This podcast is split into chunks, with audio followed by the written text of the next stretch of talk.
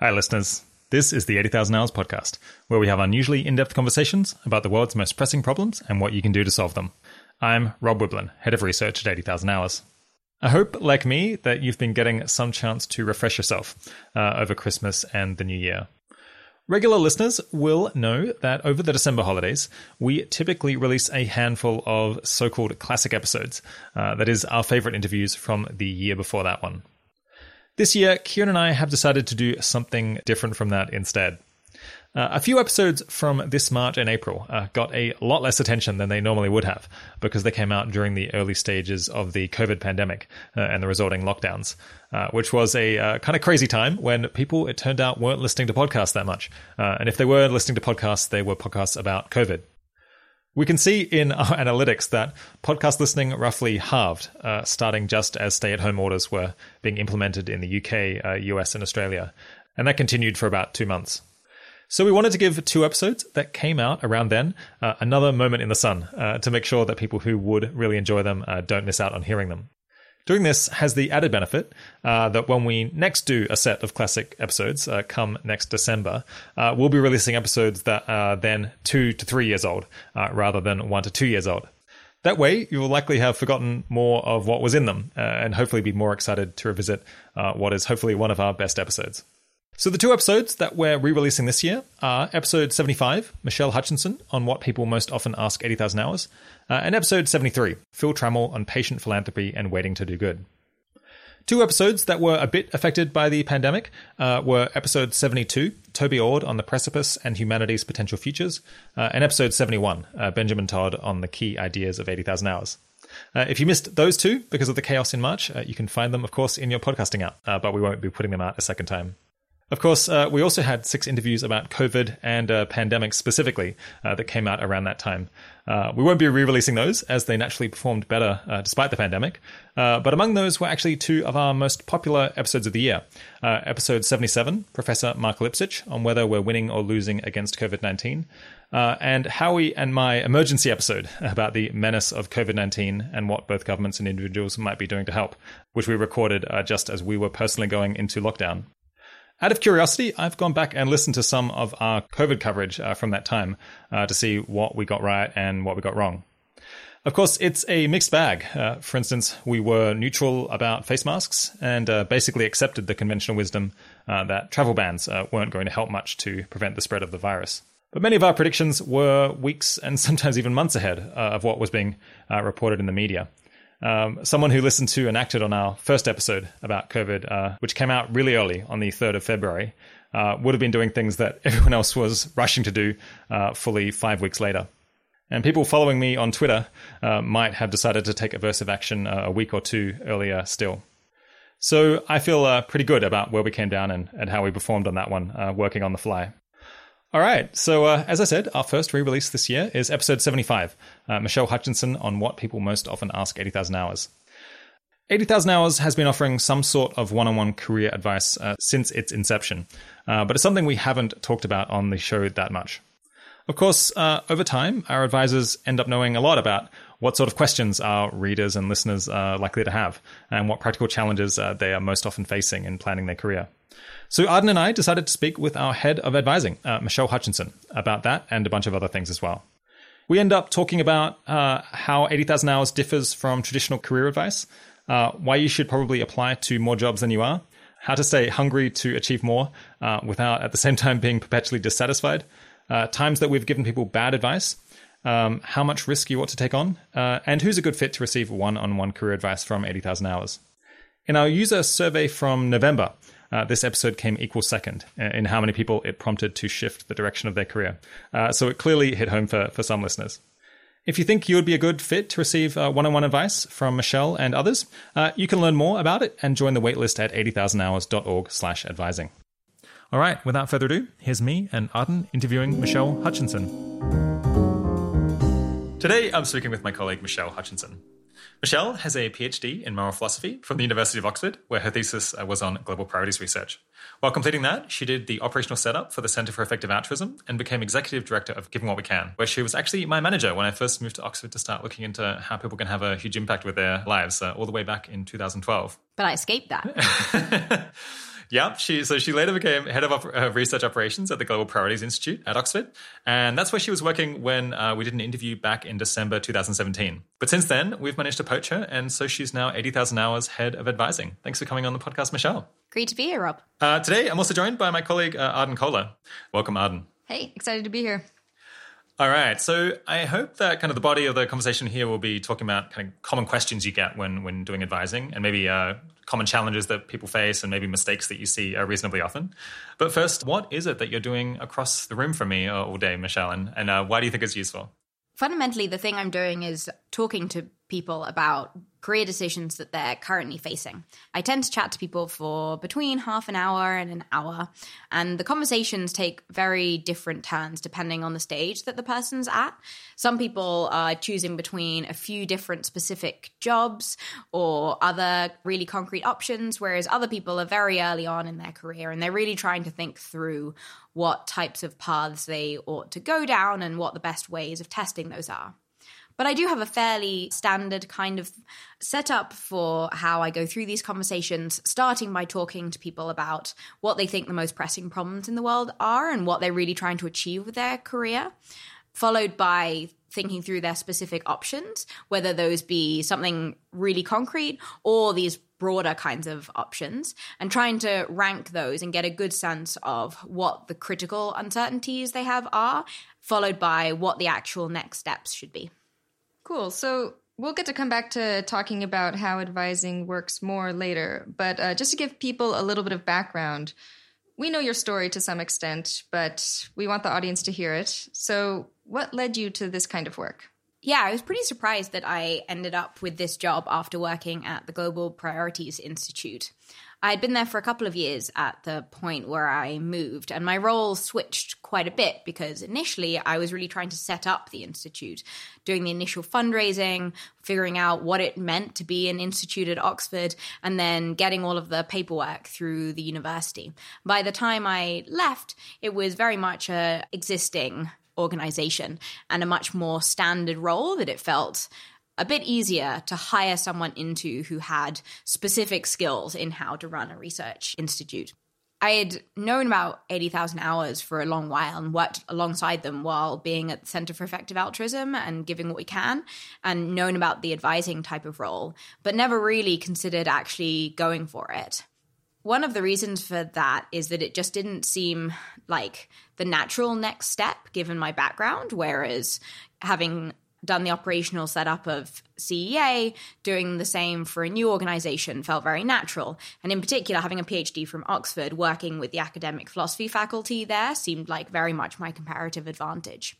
But talking to the 80,000 Hours team, it became clearer that actually, if you're going to be giving careers advice on our priority paths, then you really need to have some experience with what it's like working in those and with the kinds of considerations that tell in favor of some rather than others. So what are some lessons that you learned from that process? One thing I learned was that it's good to explore pretty widely what kind of role you might want to do. And in particular, to think through not what roles your background look the most natural to go into, but what kinds of roles you think are most impactful for which your background seems like one of the best. So if you do a PhD in philosophy, there's kind of a neatly mapped out route of going into academia in a way that working for 80,000 Hours is not at all on the radar. But if you look at what kinds of people you would want to hire to 80,000 Hours, someone who's worked in some of our priority paths actually does seem like a natural fit. And this is actually just really crucial because for a lot of the most neglected jobs, it's going to be exactly the case that there isn't some obvious pipeline that leads to them. That's why they're neglected. Another thing that I learned was that it can be surprisingly non-obvious to you by introspecting what kind of a role you'll end up really liking. So I tend to identify as relatively shy, not that good with people, didn't think that a job where I was talking to people all day, every day would suit me at all well. But actually, I really enjoy talking to people one-on-one and having the sense of helping them. And this is just a job that I've enjoyed hugely, and more than any than I had in the past.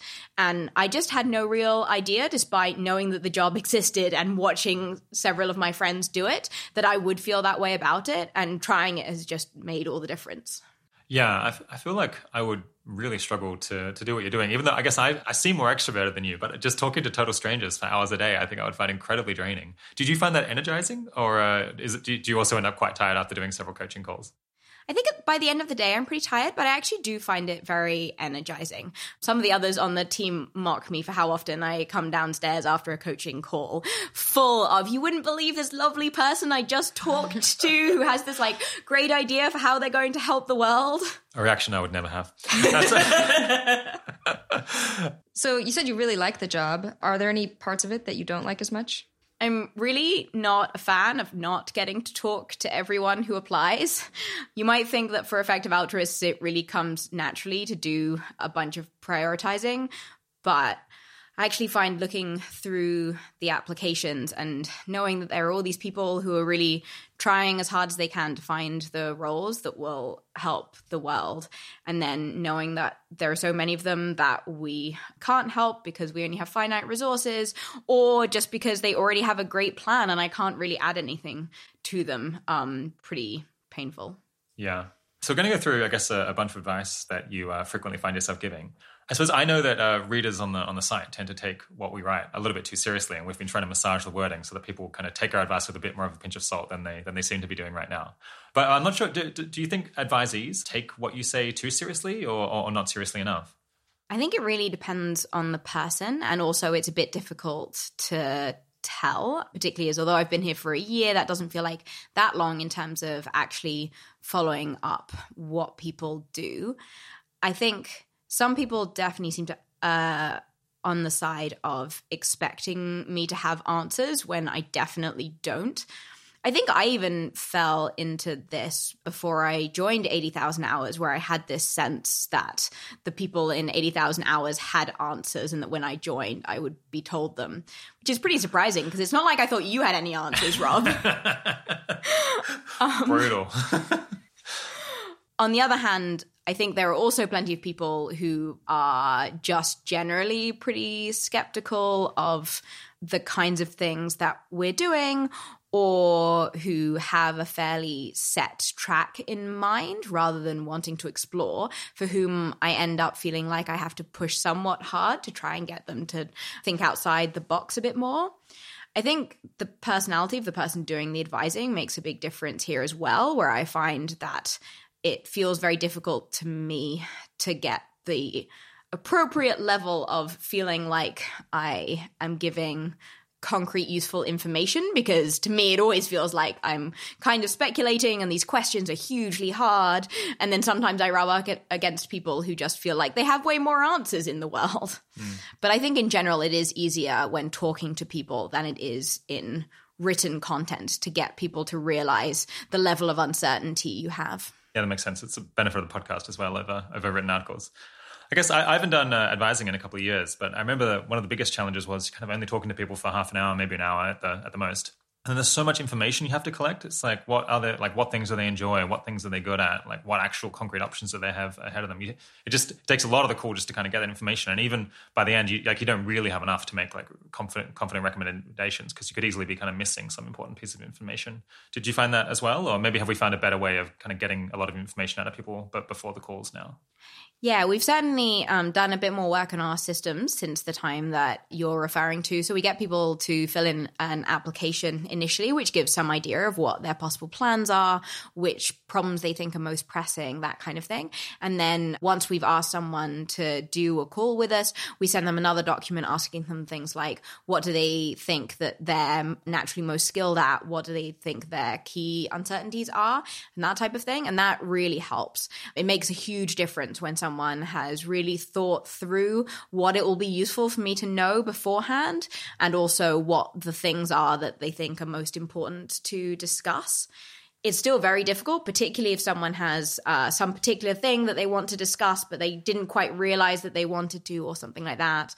Also, yeah, you just don't get very much time at all to discuss different options, particularly for people who have just a huge range of things that they could go into. You end up having to spend just like a couple of minutes on each and just give like some idea of, okay, maybe if you want to go into this, this would be the next step or something, rather than being able to go into detail. I've heard that the coaching preparation and the application for coaching have been helpful in themselves to people. Is it designed that way, or is that just a happy accident? We have certainly tried to make them useful for people, yeah. And we have gotten the feedback somewhat regularly that people found it a useful exercise to go through, to plan through their options, to think through specifically what their key uncertainties are and things. There's more that we could do in this kind of area.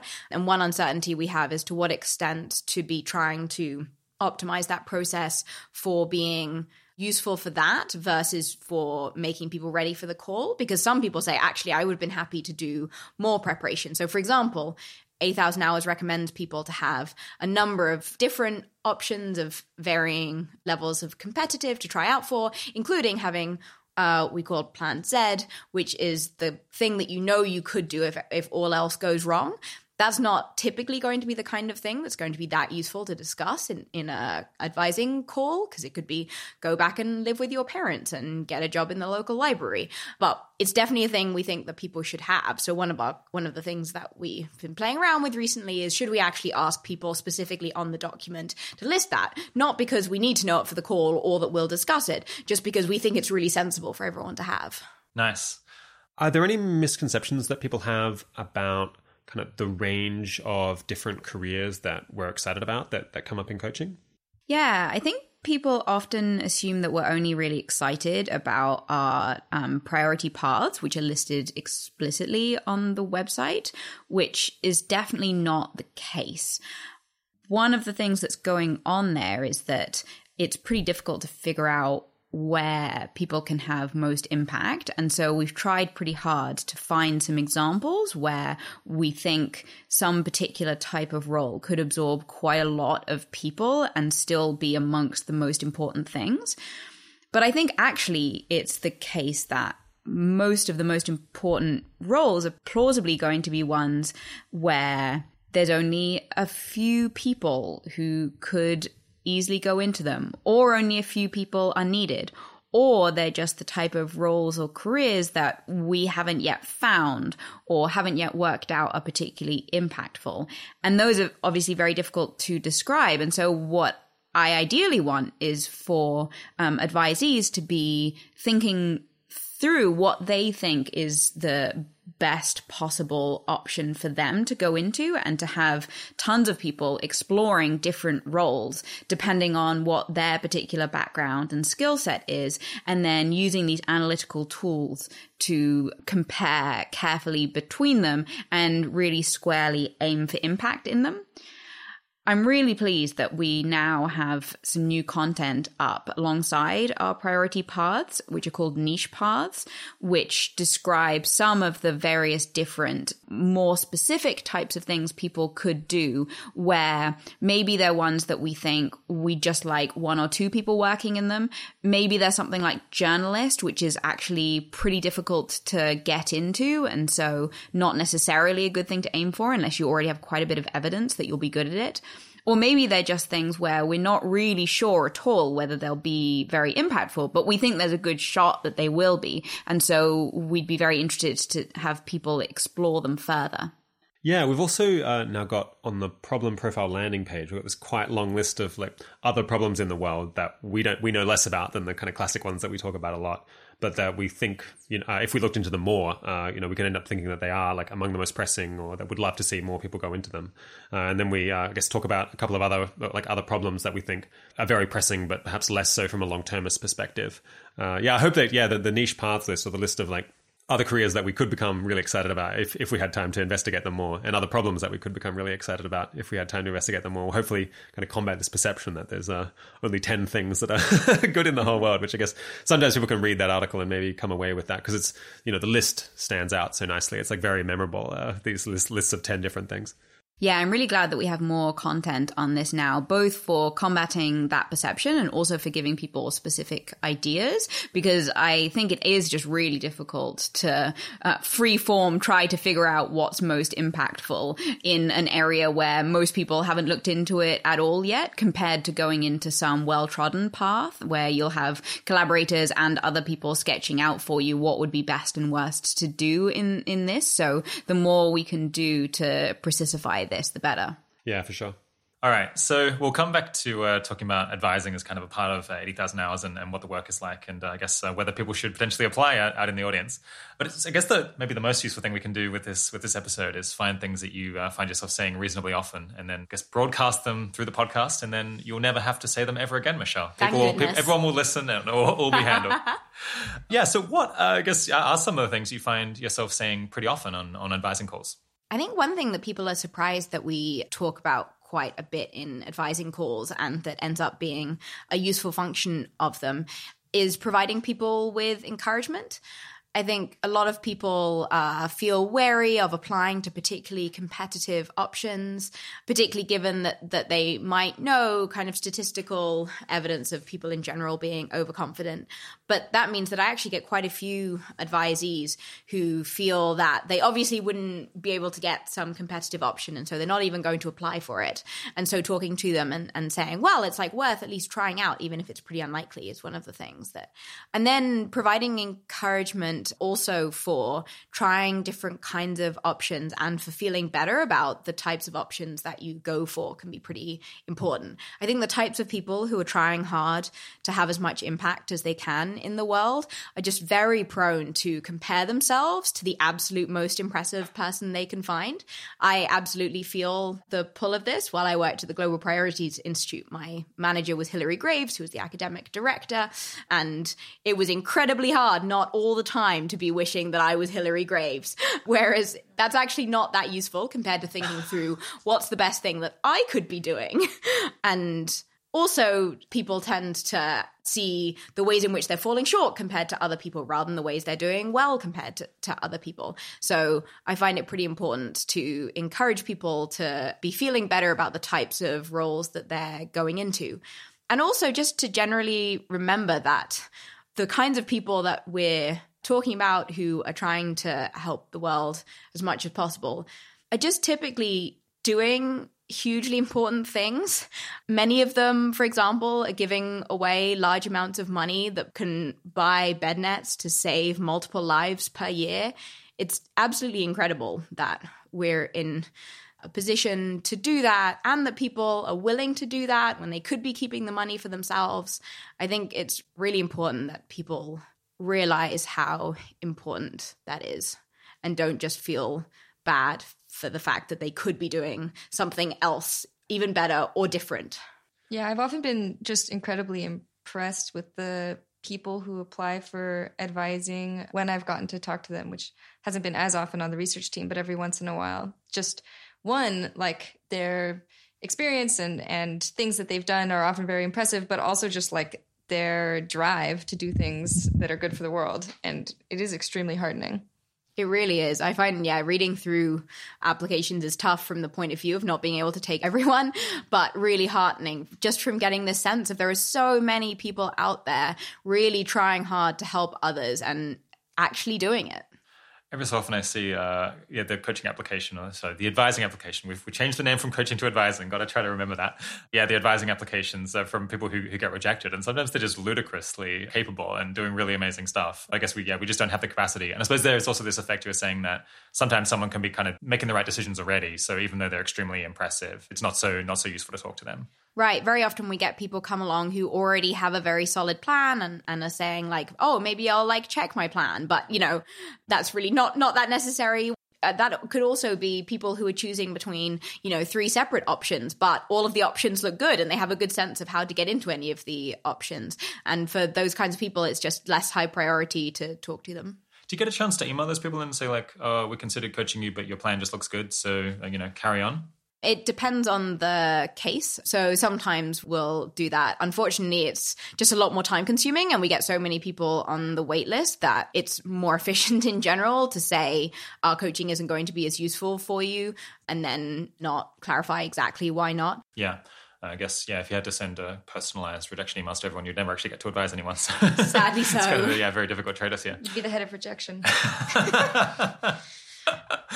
Yeah, so maybe sometimes it feels that way. But okay, let's just back up. So it sounded like there was maybe three different points. One is that like people are kind of underconfident, and so they need like a bit of encouragement maybe to go and just apply for things that seem well worth applying for. Then there's this issue of kind of interpersonal comparison where people are getting demoralized because they compare themselves to like the very best person who they're aware of, and like necessarily if you're doing that, then basically for everyone that's going to make them unhappy. And then we've got this other thing of people like never kind of being satisfied with the contribution that they're making already. They're always looking onto the next thing. It's kind of human nature rather than being like pleased with what they've managed to accomplish so far. All right, so let's talk about the underconfidence thing first. Is that just kind of a selection effect that you kind of maybe choose people who are underconfident from the pool? Or do you think it's just people in general or like people in this community as a whole are maybe not confident enough or not willing to kind of take the risk of taking a long shot bet at applying for something that's maybe kind of a stretch job to get? I mean, I definitely don't mean to say that I think in general most of our advisees are underconfident. We also talk to plenty who are overconfident. I think it's much more of a case of it's very difficult to calibrate yourself as to whether you should be applying for more stretch things or whether you should be applying for more kind of safe options. So I tend to say some of both of these. I do think that there's a general effect of obviously, everyone hates rejection, and so people don't really want to apply for jobs where they're very likely to be rejected.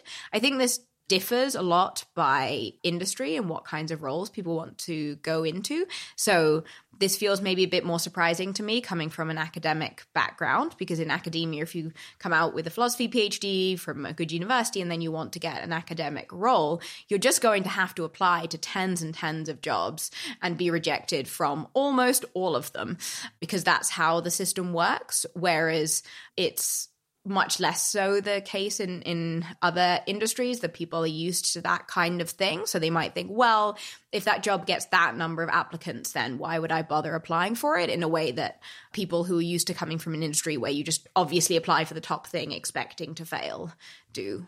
Yeah, I have some friends from my PhD in philosophy that would keep a spreadsheet where they would like compete on how many rejections they get, because they were trying to counter this. They were trying to be like, okay, it feels bad to get rejections, but we're like going to try to make this a good thing because it's like a measure of how much we're putting ourselves out there. And they'd be like, yes, got another rejection. And then be like trying to outdo each other. I think some of those kinds of things would be great to see in the wider world, because I think a lot of people in general do just end up doing something that's not quite as good as they could have done because they're not used to trying out these techniques to make them more willing to put themselves out there. Yeah, I guess on the overconfidence and underconfidence thing, there's maybe a bit of an asymmetry where the people who are overconfident, like they waste a bit of time maybe putting in job applications for things that they're too unlikely to get, but that's not the end of the world. Whereas someone who's consistently underconfident and like never really applies for like amazing options that they could get might be selling their whole career short and making a big mistake that they could correct in maybe just a few weeks of extra applications.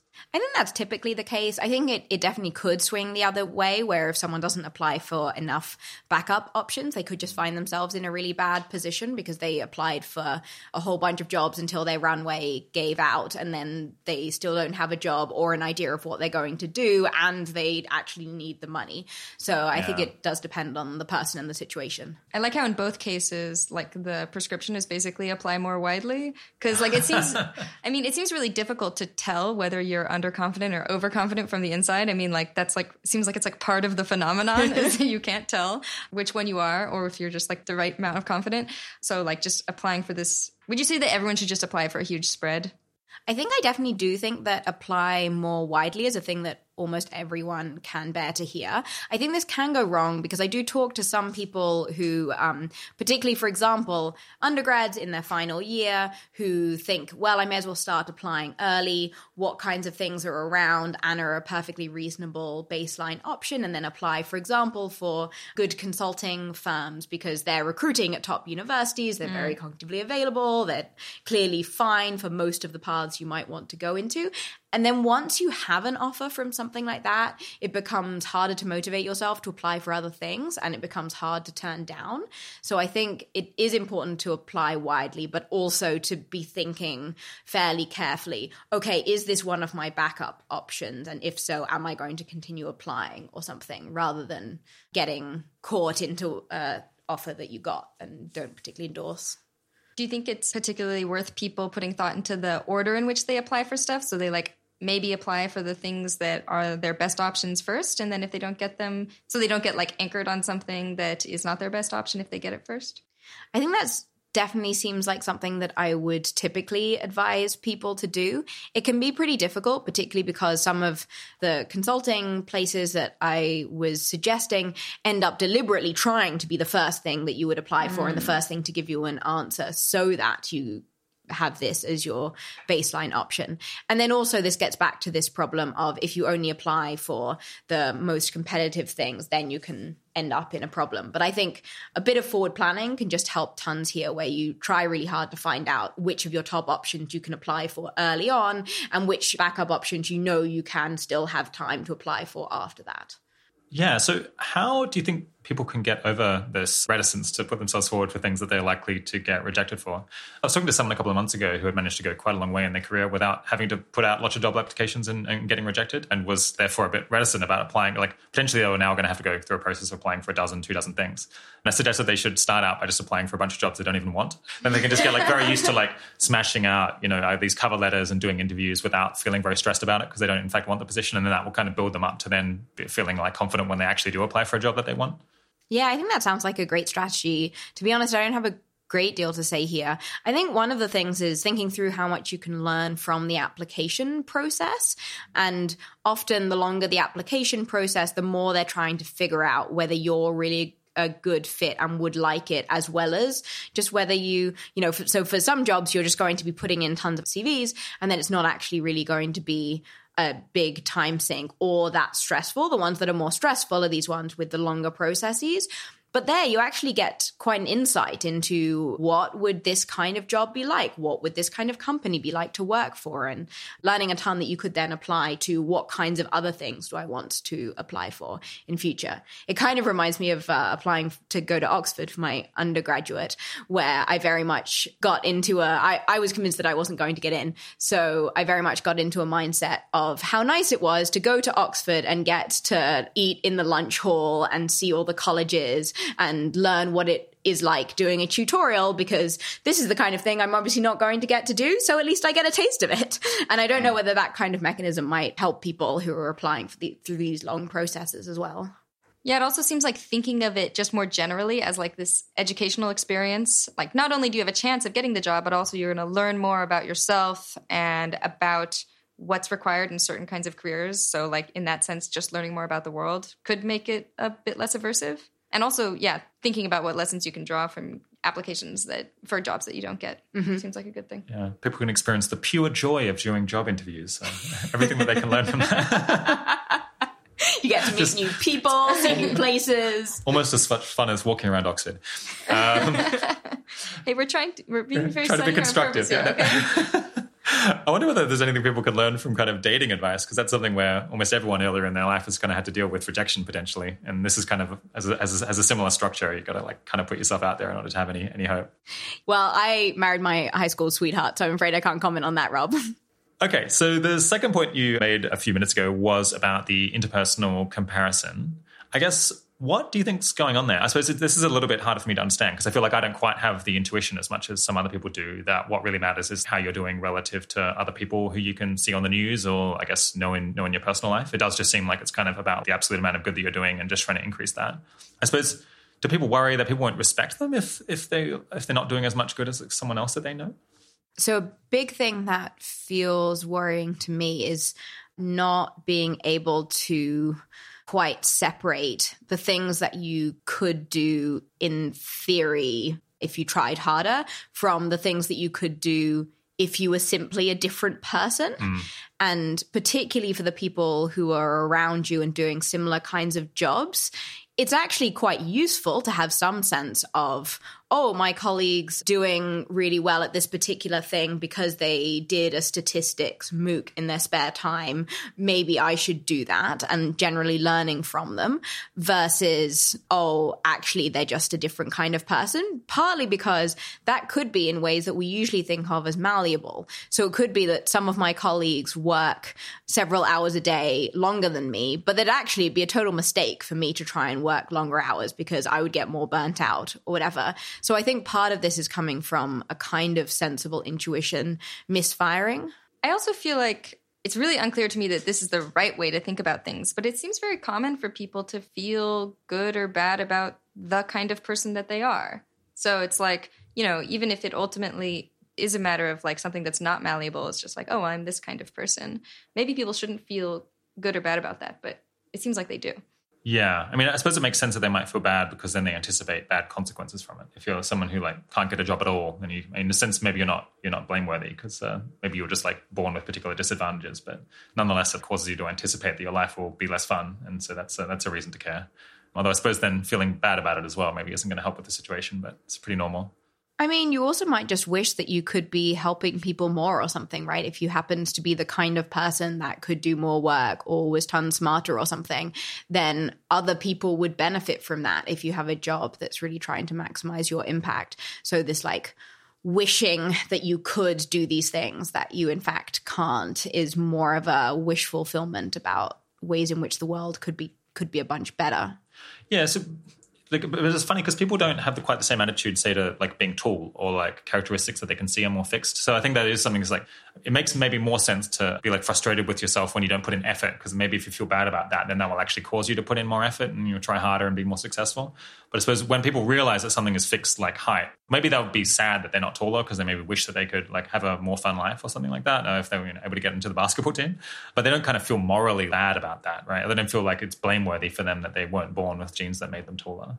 And I think a lot of what's going on there is that it's just not that clear which things are fixed and which aren't fixed. So whereas being tall is just very obviously the kind of thing that's fixed, being gregarious or being calm or being emotionally resilient are the kinds of things that kind of feel within your control in a way that being tall doesn't feel within your control. And then it's very hard to distinguish between the, here are the things I could be trying harder of, you know, doing CBT and things like this, and here are the things that I just should be accepting. I'm always going to be a bit more anxious than some other person or something. Yeah, I mean, again, this might be a mistake, but at least I feel like I tend to identify more with like personality traits and things like ability to put in a certain amount of effort, or those feel like somehow more core to who I am than like physical characteristics like height and other things. And I don't know, if other people feel this way, this also could explain more why they would be like more proud or have just in general more intense emotional relationship with these kinds of things that feel more core to who they are. Yeah, interesting. Okay, so you're saying the difference is that people just wouldn't identify with being tall as like a core trait? Yeah, or like few people would say like, well, if I like was a foot taller or if I became a foot taller overnight, then I would like be a different person. Whereas if somebody said like, well, if I like gained a whole bunch of IQ points, maybe I would be a different person. Okay, yeah. So they identify more with being like their mind rather than like the body that they happen to be in. Something like that. I guess, I mean, this might differ a fair bit between people, I suppose. Yeah. People who like do less mental work, who like actually do work with their bodies, like might regard that as like more core part of themselves. But interestingly, you might expect this to push in the other direction. So you might think that, given that it's the case that I think if I woke up with a whole bunch more IQ points, I would be a different person, whereas if I woke up a foot taller, I'd be the same person. I therefore would feel less bad about the IQ points because as a person, I identify with how many I currently have or something. Oh, I thought you might say, well, okay, so I could become a whole lot smarter and there, and therefore be more productive, but then it just wouldn't be me. So it like, I personally wouldn't be like any morally better off or more virtuous because I would simply become a different person. But let's back up. So it seemed like maybe we could get some progress on this if people were able to identify which of their traits were more malleable and which ones weren't, because then they could like relax about the things that they feel like they can't change. Mm-hmm. There is this great book on mental health called, I think, What You Can Change and What You Can't, which is kind of about this. So it's like looking at different mental health problems and how often they improve and like which ones are just very hard to shift. It's actually, it's kind of old now and a lot of the conclusions are out of date, but I kind of liked that idea because it means that it can potentially reassure people like, well, you know, I'm struggling with this particular mental health problem, but this is one of the things that people just tend to have to work around and I shouldn't feel like culpable for the fact that I haven't managed to improve it because kind of most people don't. I also find remembering the comparison pretty useful. This is a thing that you've said to me in the past, Rob. Hey, you're feeling worried about being this kind of person. You don't feel worried about not being taller, even though that might be useful. And I found that very reassuring. Yeah, interesting. Okay, so I should just like push on this thing of like everything is like height, and no one I know would feel bad about height. So. We go for nuance on this show. Yeah. I guess another thing is, so people might feel worried mostly just that other people are going to judge them negatively if they're like not having more impact. But my impression is that usually this is like exaggerated and more like something that they're worried about than other people are. That I guess I rarely hear or like see people being like, oh, this person's like lazy or like didn't get the best job. And so I like think that they're morally a bad person. It does seem clearly a thing that people impute to other people though, right? And I think even if you know that that's what's going on rather than other people feeling this way, it's hard to really internalize that or something.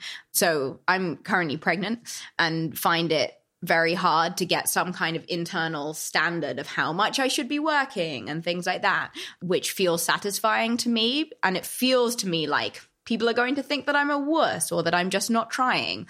And I, in fact, know if you ask me for any concrete person I interact with, whether they're going to feel that way, that they're not. It's very much internal, but it's still very difficult to just make that feeling disappear.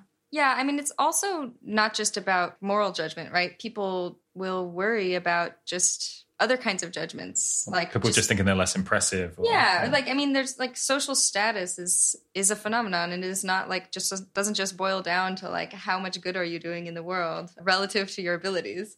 And so, yeah, it does seem like even though people aren't going to be like, that person is lazy or something like that, it does seem like when people do really amazing things, they get like lots of social status for that.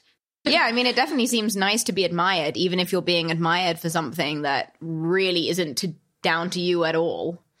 Yeah, I guess all of my attempts to reassure people here are getting shot down by you two, but I'll keep trying. I guess I think that a lot of these things are sort of mistaken ways of thinking, but that they are like connected up to these relatively deep ways of thinking. So it's like, it's not like a silly mistake to feel this way. It's kind of like something that would take like work to resist, because even if it is a mistake, it's like something that's kind of really easy to fall into because of its connections to so many other things.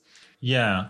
I think, I mean, this won't be reassuring to everyone, but I guess like even within kind of the community that we're familiar with, which is really interested in having a big social impact, my impression is that people get like status or like social status or esteem for like all kinds of different things, not just having a really impressive job or, you know, in practice having a big social impact. They can get, you know, social status for being like good friends or like fun to be around or, you know, helping other people, finding good TV shows to recommend to others. There's like lots of different ways that you can help the people around you. And they're not just constantly like tallying up in some spreadsheet how much social impact you've had. It's like, in fact, almost nothing like that. And I think, in fact, for most of us, the thing that we end up feeling we emotionally care about is how much is this person trying? Are they really caring about helping people? Do they care about helping the people around them or people further away or whatever? Okay, so I guess the third point you made, which was pretty related to this one, is that maybe people should spend less time thinking about how they could have more impact and also spend some time, at least some time, thinking about the impact that they're already having with what they're doing and feeling good about it. Do you want to elaborate on that? Yes, I think that often because there are so many different options for people to be doing, and people are doing this thing where they compare themselves to other people, they feel that some of their backup options would leave them being in some sense useless. But in fact, for most people, it's really incredible how much good we can do, partly just by virtue of being born in a rich country. So people on the median income in the UK donating 10% of their earnings can typically save a life from malaria or help people hugely from deworming or help through a whole host of other ways. And I think it's pretty incredible to think that any of us could help others to that degree. And we absolutely shouldn't feel bad if that's what we're doing with our lives. Yeah, I guess it's not that different than kind of the normal thing that people have, where it's like kind of they're always looking for the next raise, always looking like increase their income or get a more impressive job. And then once you get it, you like don't spend much time actually appreciating all the benefit from that. It's just, yeah, pretty deeply baked into human nature. I mean, at the same time, I suppose we do want people to think about like how they can have more impact. But I wonder whether they could kind of batch that into one day a month. So it's like, you know, on the first of every month, you're going to think about like how you're not accomplishing enough and how you can do more good. But then the rest of the time, you just have to also spend some time appreciating every day what you managed to get done. I mean, I guess I think you don't really have to like necessarily do them on different days. As long as you're like vividly imagining the amount of good that you could do if you were to like have more impact, it doesn't really seem like keeping in mind the amount of good that you're doing right now is like necessarily going to be demotivating for making that change. Yeah, that's fair enough. Cool. Okay. So my original question on this line was, what are some things you find yourself saying very often in advising? And I guess we've gone over kind of one class of things. Is there any other kind of big categories of stuff that you find comes up very often in advising calls? One we somewhat touched on earlier, which was applying widely. And we talked about it in the context earlier of applying for some very competitive things and some things that are more like safe bets. But I think it also comes up in terms of applying to different kinds of organizations. I think that people sometimes end up getting into a particular cluster of people or whatever, where certain organizations seem like obviously the ones that you should want to work for, and they end up feeling that those are the only roles that they're going to apply for, rather than realizing that there's this huge host of different kinds of jobs that are out there that do a huge amount of good. And so I often end up talking to people about widening their option sets a bunch. Maybe that means thinking through some new kind of career path. So perhaps they are currently a doctor and they're thinking of going into public health. And then biosecurity might seem like another type of option that they could consider that they hadn't really before. Sometimes that's working for different specific organizations. So it's thinking through, well, if you're thinking of working in the, say, biosecurity space, you might have heard of some of the effective altruist organizations working on it because you have friends who happen to work there, but you might not have thought of working for places like Johns Hopkins. Yeah, so I'm often trying to get people to broaden in that sense. I'm so pleased that our job board is now broadening out the types of roles that it advertises. It's very time consuming for our job board manager to search through all of the huge numbers of types of roles there are out there. But I think it's really bearing fruit. We've now got about 420 roles currently on the job board at a huge range of different organizations in different paths that give people much more of a sense of how many roles there are out there, ones that they can apply to, and hopefully ideas for other kinds of organizations they might look for to apply to. Yeah, Maria is suffering for us all. So make sure you go to the job board, listeners. Yeah, it's not surprising that this is one of the things you have to do a lot, because as I understand it from the decision-making research literature, this is like one of the biggest mistakes that people typically make, is narrowing the range of options that they consider very early on. And then if you force them to consider, like, what about things you haven't put on this list at all, then very often they end up choosing something that they'd like never even shortlisted in the first round. And I think I was constantly doing this when I was doing advising years ago. I was just like very often like throwing other ideas at them to try to get them to broaden their ideas of what they could conceivably do. Yeah, as I say, my career feels like definitely an example of that. I think it's very understandable that people do this, particularly when you're coming out of university. It feels like there's just such a huge range of different possible options that it's very hard to know where to start. And you're just very keen to get rid of options rather than adding more on. And this is a thing that sometimes we've gotten feedback on from the advising, that people are kind of disappointed because they were hoping that we would narrow down their options. And in fact, we just gave them even more things to worry about maybe they could be doing. But I think it is very important, if you're thinking of what's the best career for me to have over the next 40 years, to really try and get all the options on the table and get some sense of which are the best to start off with. I definitely feel like I also have thought too narrowly about what kinds of things are options for me in my career. So I feel like I'm a good example of this phenomenon. So you mentioned people wanting to rule things out. Are there other ways of ruling out options that you think are actually good? Or how should people approach this problem of having too many options?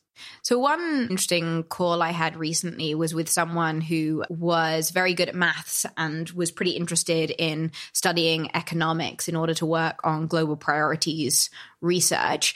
But when we discussed more what the specific work would entail, it just became increasingly clear to both of us that he really enjoyed doing pure maths, and that the kind of work you would do if you were an economist working in Global Priorities was not that much like pure maths, and that he might be better trying out something like AI technical safety first. And that was a kind of interesting conversation because he was already aware of both of these options, but he'd been thinking on a kind of broad level, which of these feels the most instinctively appealing or something, rather than thinking through more of what would the day-to-day work be like, how similar would it be to some of the stuff I'm currently doing, that kind of thing. So I think getting more information about specific jobs can be very helpful, because people often, because they're trying to make these decisions relatively quickly and have so many different things going on, are using fairly stereotyped impressions. Another one I think is that people will frequently rule out quant trading as an option because they feel that they're not the right kind of confident, bro-y type to enjoy this. But in fact, there are hedge funds that are full of geeky mathematicians who really are not that keen on shouting at each other. And this is the kind of thing that you really only know if you try it out or talk to someone who's doing it. I really like that we have a podcast with Alexander Gordon Brown on this, because it gives people a bit more of a sense of what this job is actually like to work at. So I think ruling things out by specifically talking to people about what are the relevant things to do with their day-to-day, how does that change over time and things, is important. Cool. So talking to people about what the day-to-day is like, maybe trying out the work if possible. Obviously, you can't do that for everything, but you know, when it is possible are some of the more promising options.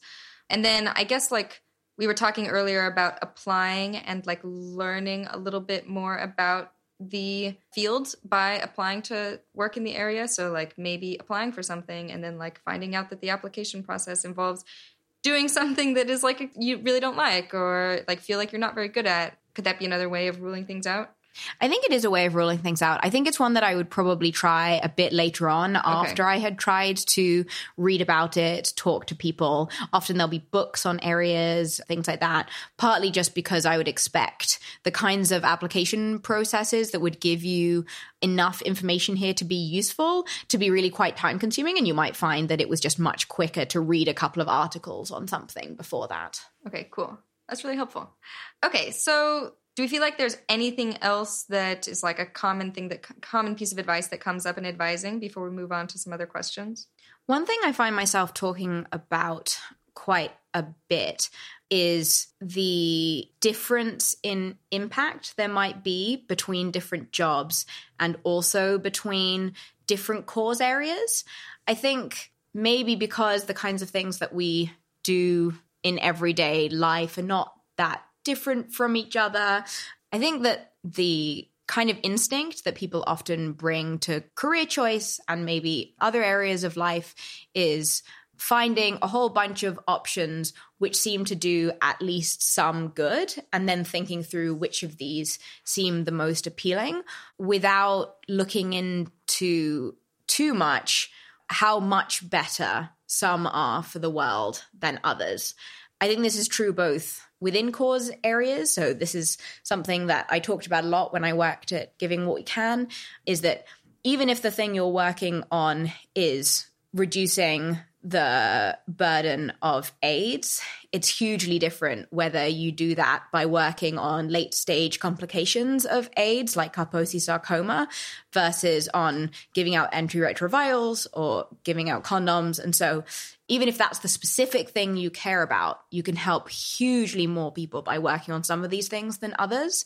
And then I think if you compare across causes, you can get, again, potentially 100 times multiplier by looking at an area that's hugely neglected. So at 80,000 Hours, we tend to think that risks that could wipe out the whole of humanity tend to be radically under-investigated and funded compared to how much they should be, for a whole host of reasons, partly being very speculative, partly that people tend to have incentives to work on things that are nearer term rather than things that will affect the world in 100 years. But I think thinking through what you think the comparative impact of working in these different areas are is actually extremely important if you care about helping people as much as you can. I try to typically get people to flip their framing a bit of this to, rather than think through what are a whole host of jobs that you think would do some good and then which seem most appealing, to think through what things do you think are very most impactful and then kind of rank them.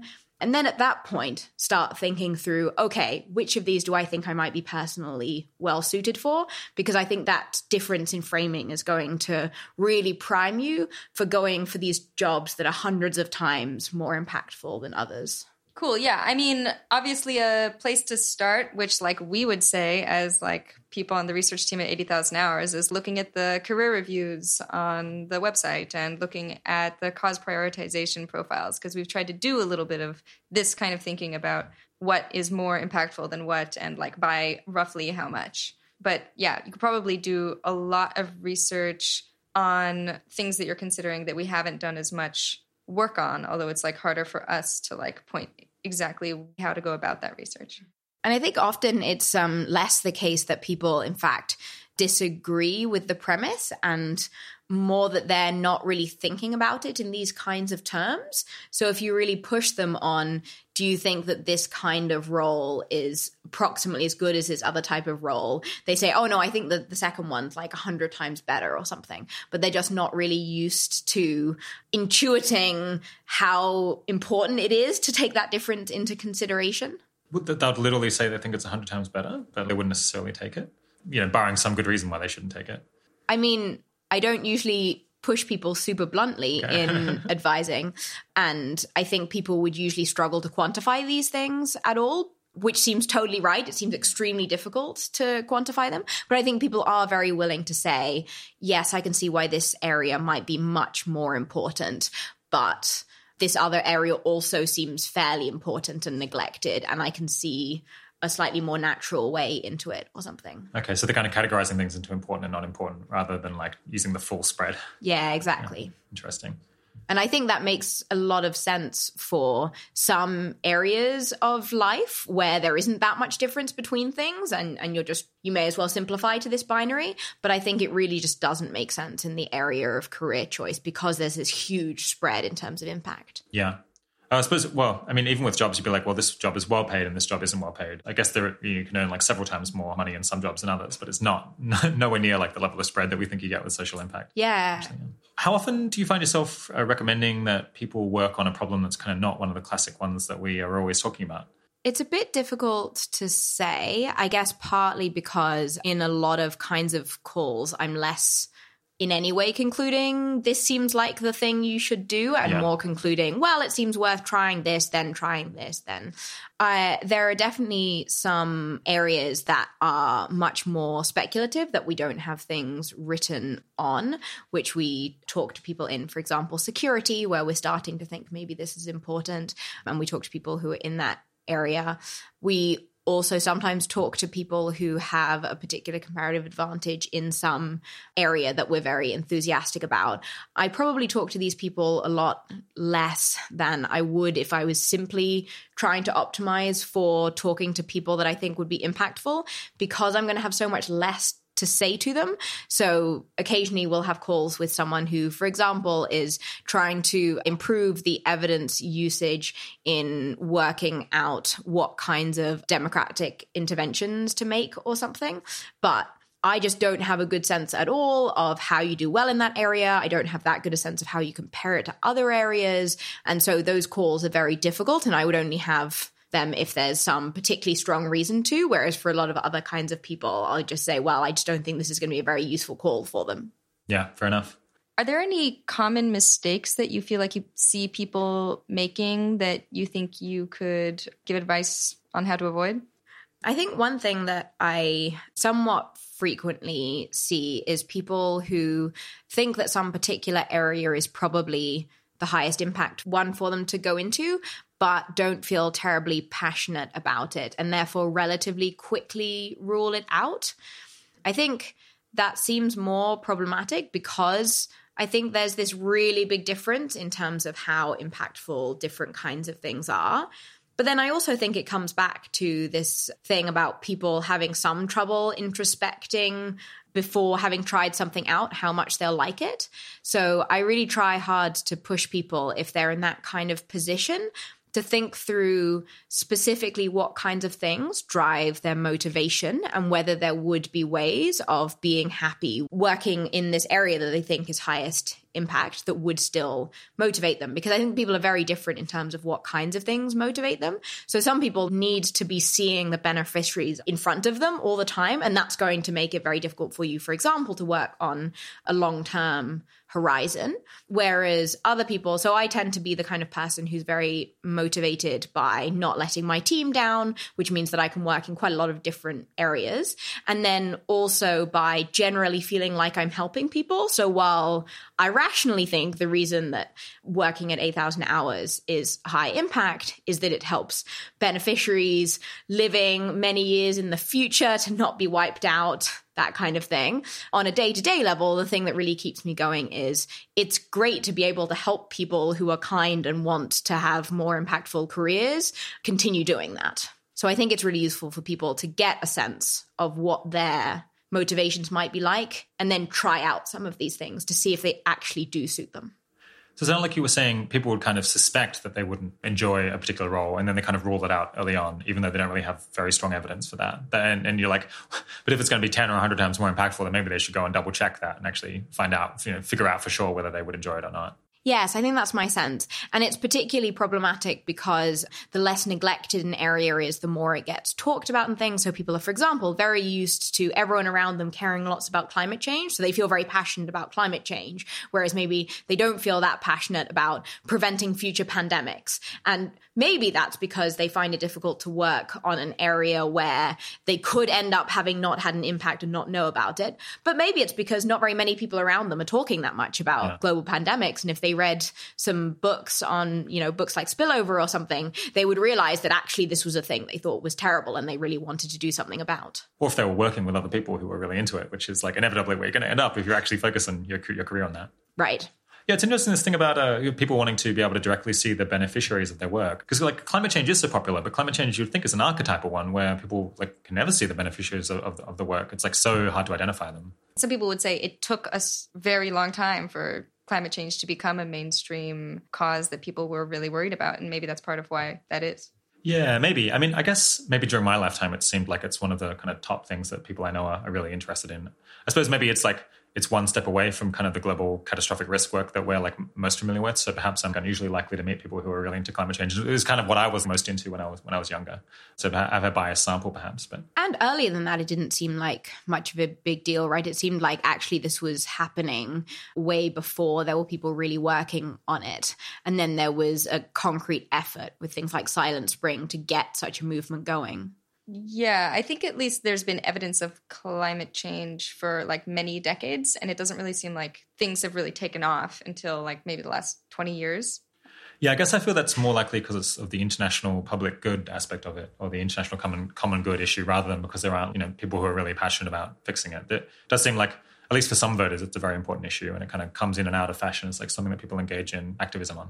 Yeah, I mean, you might think that the continuing prevalence of homelessness in very rich cities is more evidence of this, that you would expect that people are always encountering these people who just seem really badly off, and somehow we don't manage to fix that. Yeah, it is very odd. I suppose, I mean, this is given as one of the reasons why kind of a lot of people want to go into teaching or into medicine, is that they can directly help people right away. And I suppose there'd be far fewer social services if people didn't get kind of a warm glow from directly helping people. Maybe our difference in intuition is driving the fact that I'm an advisor and you're a researcher. Could be. Yeah, are there any other common mistakes that people make? I think one thing is people are often understandably very focused on the next job that they're going to do, at the expense of thinking through what their long-term trajectory might look like.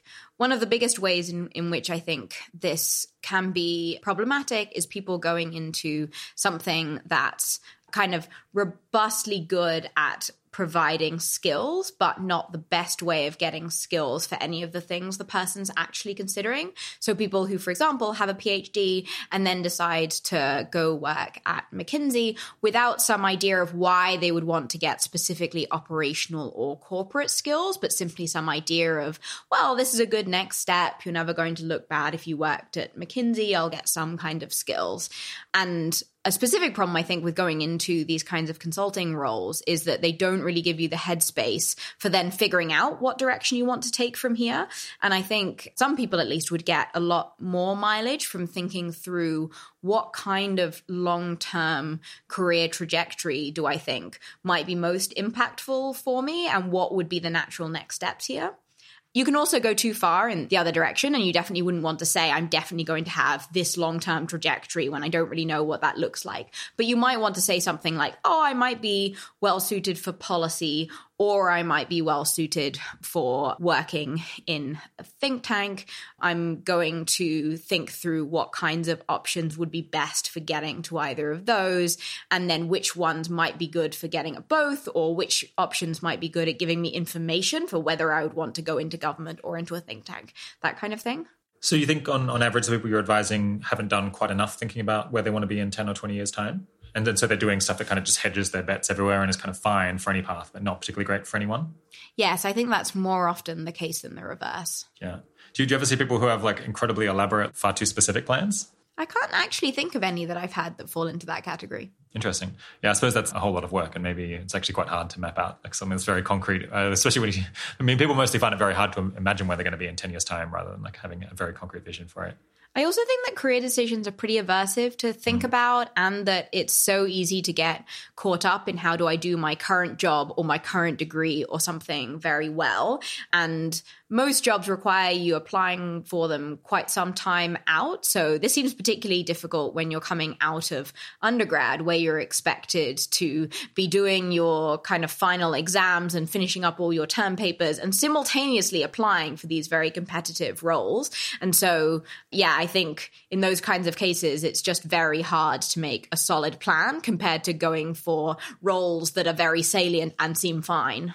Yeah, this is embarrassing to admit, but I spent kind of 6 years doing 2 degrees before I really spent any time thinking about what I was going to do with them, what I was going to do with my career. Is that kind of typical? I got the sense that, to be honest, like the other people I was studying with weren't putting that much effort into thinking about what they were going to do next. Well, you spent 6 years studying economics, which is robustly useful, and I spent 10 studying philosophy, which is not at all. So I'm going to say, based on our small sample size, it's very typical. Yeah. You at least have good company in this room, Michelle.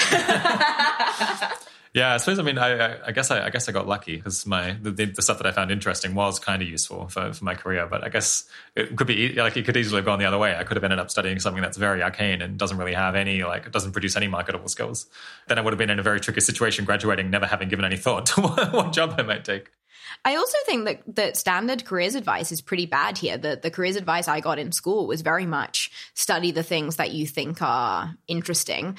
And so I studied physics and philosophy as my undergraduate without really ever planning to be a physicist or a philosopher. In fact, my dad knew better, and he suggested I do politics, philosophy, and economics as being a more balanced degree that would give more useful skills. But my school was very strongly on the side of go for the thing that you find most interesting rather than the thing that's potentially going to lead to useful skills. Just to play devil's advocate here for a second, I mean, people are making decisions about what they're going to study, for instance, like when they're very young and maybe just have not a lot of good ideas about how the world works. And so they might not really be able to make decisions based on what they think will like lead to an impactful career. Whereas on the other hand, if you study what is interesting or what you're good at, it does seem like there's some value in just like coming out of college, like pretty good at something, as opposed to like maybe having done some stuff that you weren't very interested in, but you thought might maybe get you on the road to something that is going to have an impact, but you weren't really sure because you were 18 and didn't know very much. I don't know how much I agree with this coming out being good at something.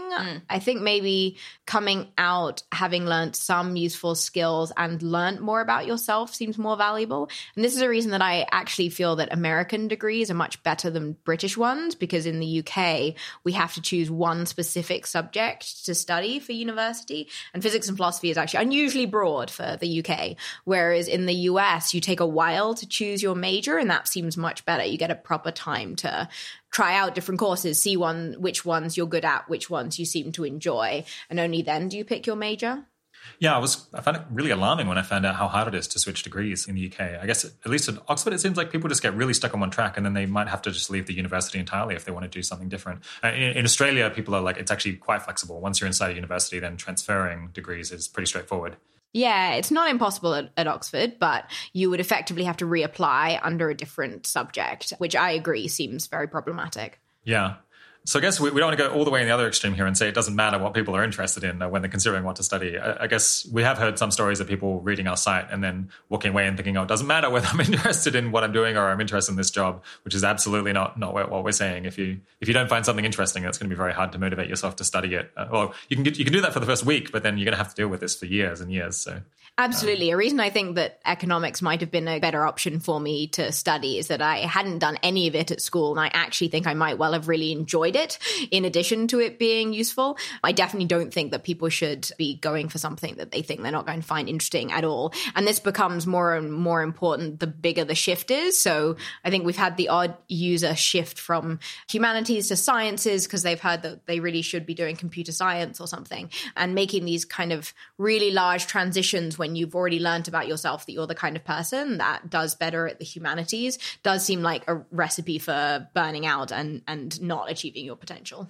Yeah. Why do you think it is that normal careers advice focuses so much on this kind of what you enjoy aspect? I suppose it's like it's easy advice to give. It's like pleasing to the person to hear that at the time. So possibly that's just the lowest effort kind of career advice you can give if you're at a high school.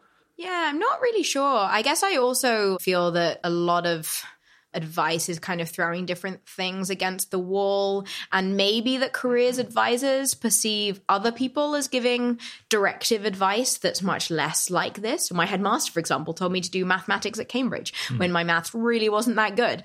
So it could be that they're trying to counteract what they see as the world imposing, here's the most useful thing, do that. And they're just trying to counteract and say, no, it's very important that you're suited to the thing you do. Yeah. I guess you definitely get this from parents sometimes when they like really have a vision of what their kid should do, even if it's not necessarily the best fit. Right. Yeah. It also seems relevant here that most careers advice is not aimed at doing the most good or making your career something that will have the greatest impact, and might just be more generically aimed at having a successful career or even just being happy. And it might be that like do what you're passionate about could be better advice for one of the latter things. Yeah, that completely makes sense. All right, so I think we've been through two mistakes now. Are there any other kind of common mistakes that people should look out for? I think people don't reach out as much as they should be for advice to other people. People just actually really like helping each other. And so reaching out to people saying, hey, can I chat to you about your job? Can I get your thoughts on how I should apply for this kind of thing? And I think that works pretty broadly. So I found this really useful when I was setting up Center for Effective Altruism, originally reaching out to people who had already set up charities and saying, hey, can I pick your brain on what are the really important things to know when you're applying to Companies House and the Charities Commission for setting up an organization? And I was pretty surprised at the time just how helpful people were. Then when I was working at the Global Priorities Institute doing fundraising and doing grant applications. I was doing some on virtue ethics, which is a topic in philosophy that I knew very little about. And so I ended up sending the grant application that I had to the leading few virtue ethicists in the world. And I think two of the three of them replied and were willing to look over my application, which I just thought was really kind and somewhat unexpected. I think it's important to keep various things in mind when doing these kinds of reaching out, that you want to make sure that your emails are really concise, that it's very clear why you're reaching out to them and specifically what you want from them, so that they don't feel it's just like a cold email that went to lots of impressive people trying to generically network or something. But I think if you do those things and you give them, a CV so it's clear who you are, a one line on why you're reaching out to them specifically, and a one line on here's what I want, and it's a smallish ask, ask, I think it's really surprising how often people are willing to respond. And this can also generalize to things like if you're interested in trying out being a researcher and you're still at university, it can be worth reaching out to professors in your university doing the kind of research you're interested in and saying, hey, are you interested in having a research assistant? Here is my background. Here's why I want to work with you. I really liked your 2 papers, this and this. Here's the kind of skills I have that might be useful for you, that kind of thing. And it can be really difficult to do, right? Because everyone's shy, no one likes rejection. You don't really even like imposing on people and feeling that you didn't get a response and so probably you imposed on them. But I think most people actually don't mind receiving emails like this, even if they don't have a chance to respond. And so it's really worth trying. Yeah, I'm probably unusually in the firing line for getting random career questions in my current role. I do manage to reply to most of them. I mean, definitely the ones that are kind of short and have a clear ask and where it's like obvious why I would have some relevant knowledge. Because sometimes I do get like very long emails where it's like not clear what they want. And then, yeah, typically those don't get a reply. But I mean, even where I don't reply, there's definitely, I'm more likely just to forget about it than to hold a grudge against the person for emailing me in the first place. I don't think I've ever done that. All right, let's move on to talking about what effectively advising has sometimes had. What are some kind of typical career changes that people have made after talking with you?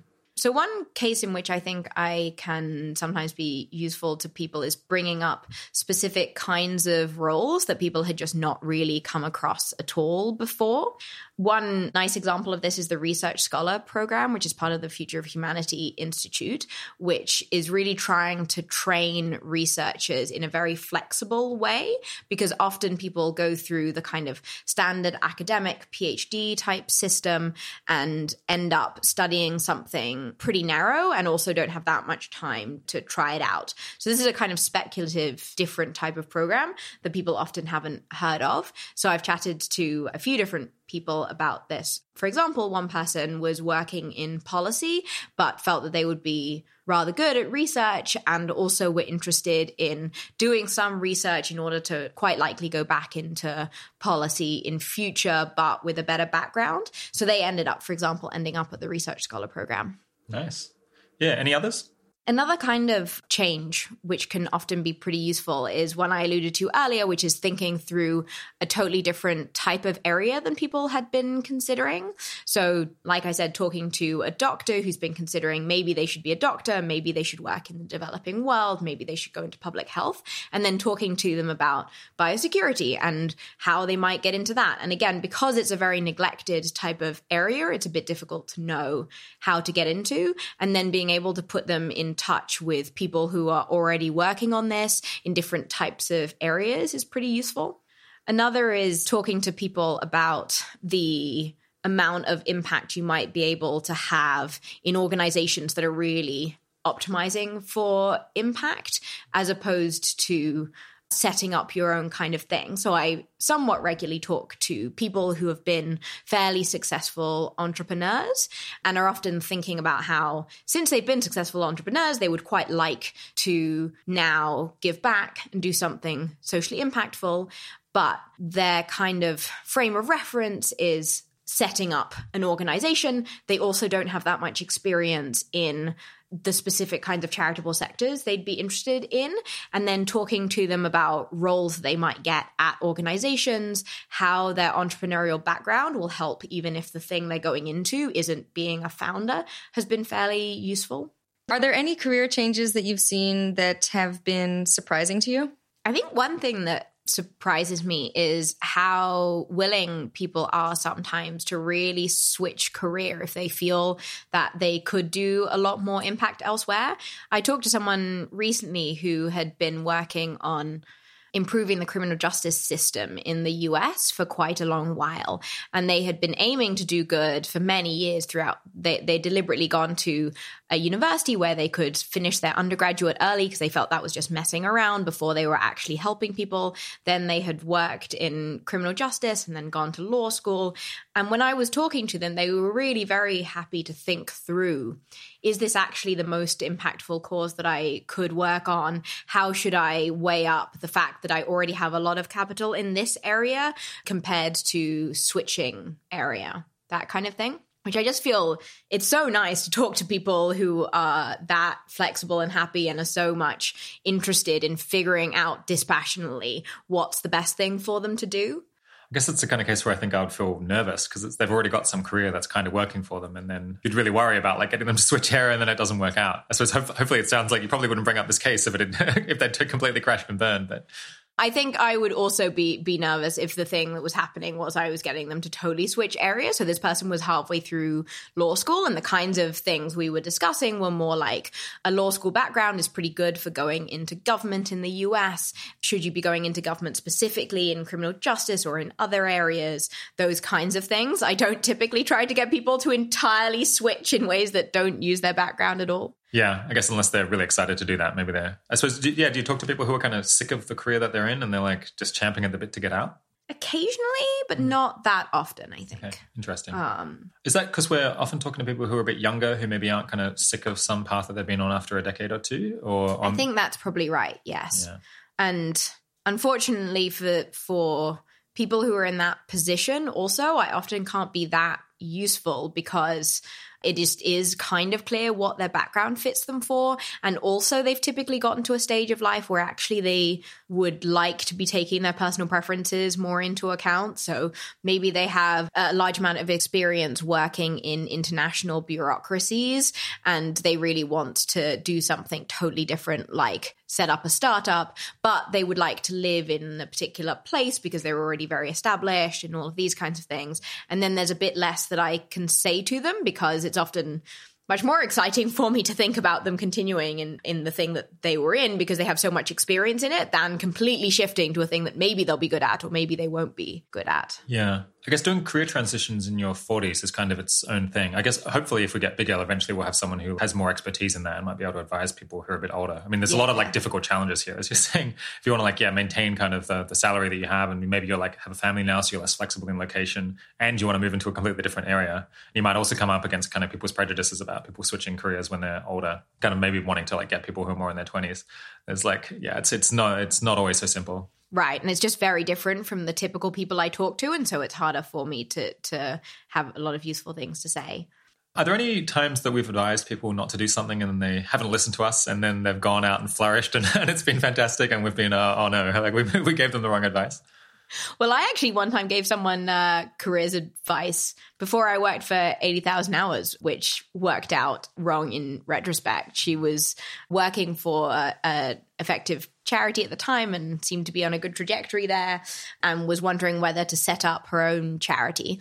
And my advice was that she'd do better to spend some more time learning about the overall sector before setting up a charity with fewer mentors and things like that. And in fact, she set up the charity and it went extremely well. And she managed to get herself some great mentors. I know, disaster. Yeah. Do you think there's any particular reason why it worked out well or above expectations? Yeah, she set it up under the guidance of Joey Savoy and others who had just set up Charity Science Health, which is an organization which did SMS reminders for mothers to get their children vaccinated, which meant that she immediately had experienced mentorship. And I think that makes a really big difference. That actually ended up leading to Charity Entrepreneurship being set up. Yeah, I was initially skeptical of that whole idea, I think, because just the idea of creating a charity in the developing world from scratch when you're relatively young seemed a little bit far-fetched and like it didn't have huge chances of success. But that group seemed to kind of have figured out a formula. They've had a couple of reasonable successes so far. Yeah, it's really impressive, isn't it? All right, moving on. Are there any kind of ways that we on the research team are failing the advising team? Is there any kind of articles that you really wish we had that would help the people you're advising a lot, but we somehow have not managed to get around to writing? Mostly I would like more answers, more knowledge about the world. But yeah, there are a few kinds of things that I can think of here. One is that there are some concepts that seem like they come up a lot that are maybe a bit difficult to really write down a succinct framing of. So I mentioned earlier this thought about different causes being very differing in terms of impact. And I find myself fairly often wanting to send someone a fairly concise, clear article on why we think that impact is so spread in terms of different jobs. We have some stuff on this. The old careers guide has an article on how much good you might be able to do in your career that compares these things, but it basically only uses examples from the poverty rather than across the board. I'd also be pretty interested in just lots more details on some of our careers paths. So I find it particularly difficult talking to people about priority paths like institutional decision making, where I have a general intuition for why this is pretty valuable and we have a short-ish profile on it, but it feels pretty difficult to give people a really concrete sense of, okay, so you're nearly finishing a PhD in decision making. What is your next step? Do you go into government? Do you go into a think tank? Do you try and go into academia? For each of these, where do you go? Do you try and work at the Behavioral Insights Team? Or is that actually doing more nibbling at the edges of improving decision-making rather than figuring out how to make the most important decisions? And there are quite a few different kind of pathways like this. Being a China specialist is another where it just feels like we don't have tons of detail on what should people actually go out and do if they want to do this kind of thing. Okay, so more depth, more concrete advice, more next steps. You're writing this down, right? All right, let's back up and talk again about kind of advising as a service that we provide and kind of 80,000 Hours as an organization. I guess, what do you perceive as being like the goal of 80,000 Hours advising? I think the aim is very much to get people into a position of doing the most impactful job that they can. And I think the reason that we have this in addition to the content is that often it's pretty difficult to pitch the research at all sorts of different kinds of people. So we already talked about people being underconfident and overconfident. And it's very difficult for people to get a gauge of where they particularly are, particularly if, for example, they're in a different type of situation than maybe our archetypal user. For example, I chatted to someone who was German and so whose background was academically different from many of the people that we talk about and wanted to get some sense of, well, I know what kinds of jobs I could get in Germany, but what kinds of jobs could I get in the UK and US? So I think in those kinds of cases where different people need to hear different things, it can be pretty useful to do advising. Yeah, you also said earlier that it seems like, I mean, this is related to the issue of underconfidence, but sometimes people need encouragement, maybe they need affirmation, or they need to just work through their options. And in articles, we can provide some like framework for thinking about these things, but we can't actually help people work through their options like you can in a call. And I guess it's hard for us to give personalized affirmations as well through the articles. I guess maybe we could design some app where people write like some things about themselves and then it just always spits out about how great they are and encourages them to carry on. I'm sure that will be very psychologically effective. Yeah. I understand people. Maybe it's as effective as hearing it from Rob in person. Couldn't believe it. Yeah, I think it's a bit difficult to know precisely how useful this going through people's options are, because there's something to be said for a lot of what we're providing is a sounding board and someone who can ask questions, maybe red team the person's plan a bit. And you might think that they could often do this with a friend of theirs as well as we could, particularly as the friend is going to know more about that particular person's situation. I think the thing that we can provide above and beyond that is a goodish sense of the overall space and then having quite a bit of practice in thinking through how to quickly try to figure out what the really crucial decision points are for people and what kinds of things they might want to test from that. Okay, so these are some ways in which advising is useful. Is there anything general you can say about the kinds of cases in which advising is really useful for people? So you mentioned earlier, like, okay, if you already have a really good plan, advising is probably not going to be that useful. But just wanted to give you a chance to say, like, how can I know if my situation is one that could really benefit from 80,000 Hours as advising? I think a thing that surprises people is that often we're particularly useful for people who are not that involved with the effective altruism community. So maybe they've read quite a bit of our website, but they aren't yet connected into the community that much. For someone like that, we're going to know of quite a few different organizations they might want to check out, different roles they might be suited for, that kind of thing. And also potentially we're going to find useful people for them to chat to in a way that if people are already pretty connected into the community, we're less likely to be able to provide that kind of value. We're also going to be most useful for people who broadly share our worldview, because my advising is going to be based on trying to get people into the types of roles that I think are the most impactful. So one of the things we're looking at when we're considering who to talk to is, do these people broadly agree with the problems that we think are most pressing? And are they happy to really prioritize working on the most pressing problems? Or do they feel like really they're just particularly well suited to work on a specific area that we don't know that much about and that we're not going to have any specific jobs to recommend them for, that kind of thing. So I think if people feel like they have some area they want to work in, which isn't one of the ones that we write about much on the website, it's unlikely I'll have much more to say than is already on the website. Yeah, I guess another thing you do is provide introductions. And I suppose people who are further away from the effective altruism community are less likely to have been introduced to the people who they should kind of obviously talk to. Right. Yeah, I think that's very much the case. Another thing that makes a real difference is how locationally constrained people are, because we just tend to have much better networks and know of far more jobs in some specific areas. So people who either are happy to move or who are locationally constrained to the San Francisco Bay Area or DC or the London-Oxford cluster are much more likely to find our advice useful than people in other areas. Even if you're in quite a big city like LA, we might just not know very many specific roles for you. And so we're only going to be talking at the level of generalities. And I think one thing to bear in mind with this is it's never nice to get an email saying we aren't going to talk to you because we think will be more useful for other people. But this really isn't a reflection at all on you. I personally am currently going through the difficulty of moving from Oxford to London and finding it extremely tough. And so the idea that we would ask people to move across countries or whatever, I think just is a really big ask, and different people are going to feel very differently about that. Right. And you mentioned that sometimes people also get rejected from advising because it seems like they know so much about what we would have to say anyway that we don't feel like we're going to be as helpful to them as we would be to someone else. Right. Exactly. Someone who's already read all of our advice and knows a lot of people in effective altruism is just going to find that we're not going to be able to tell them things they didn't already know.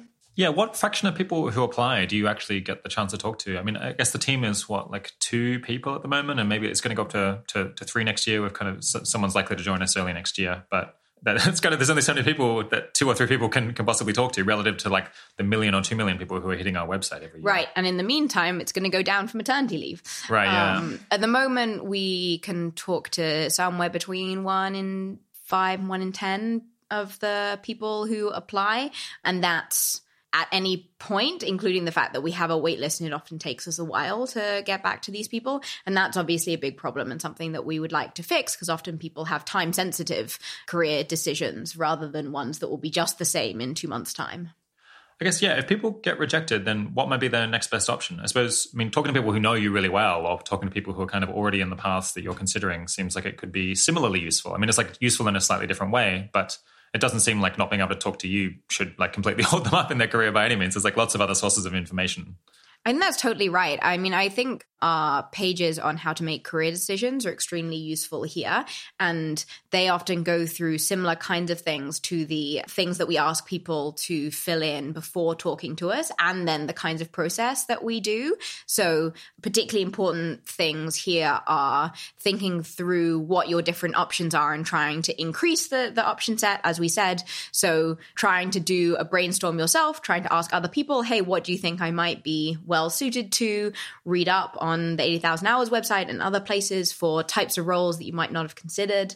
Then thinking through what the cases in favor of and against various of them are, including this, what kind of thing might I want to do in the long term? What might be most impactful in the long term? And then trying to think for each of the things that you might do, what's the kind of quickest, easiest way of testing whether you should rule out that option is, whether that's talking to someone who is doing that job, reading a book on it, then maybe doing an internship in it, that kind of thing. And I think through those kinds of processes, you can really get a lot of information. And part of what's going on may be that it's just a bit harder to motivate yourself to do this on your own. So as you say, getting a friend to talk to, maybe getting someone who's happy to help keep you accountable for doing this could be pretty useful. Yeah, it seems like people could become like sort of like each other's career advisors or something. Like they could sort of go through it together and then like try to like push the other person to come up with more options or do something like that. It seems like it could be something useful.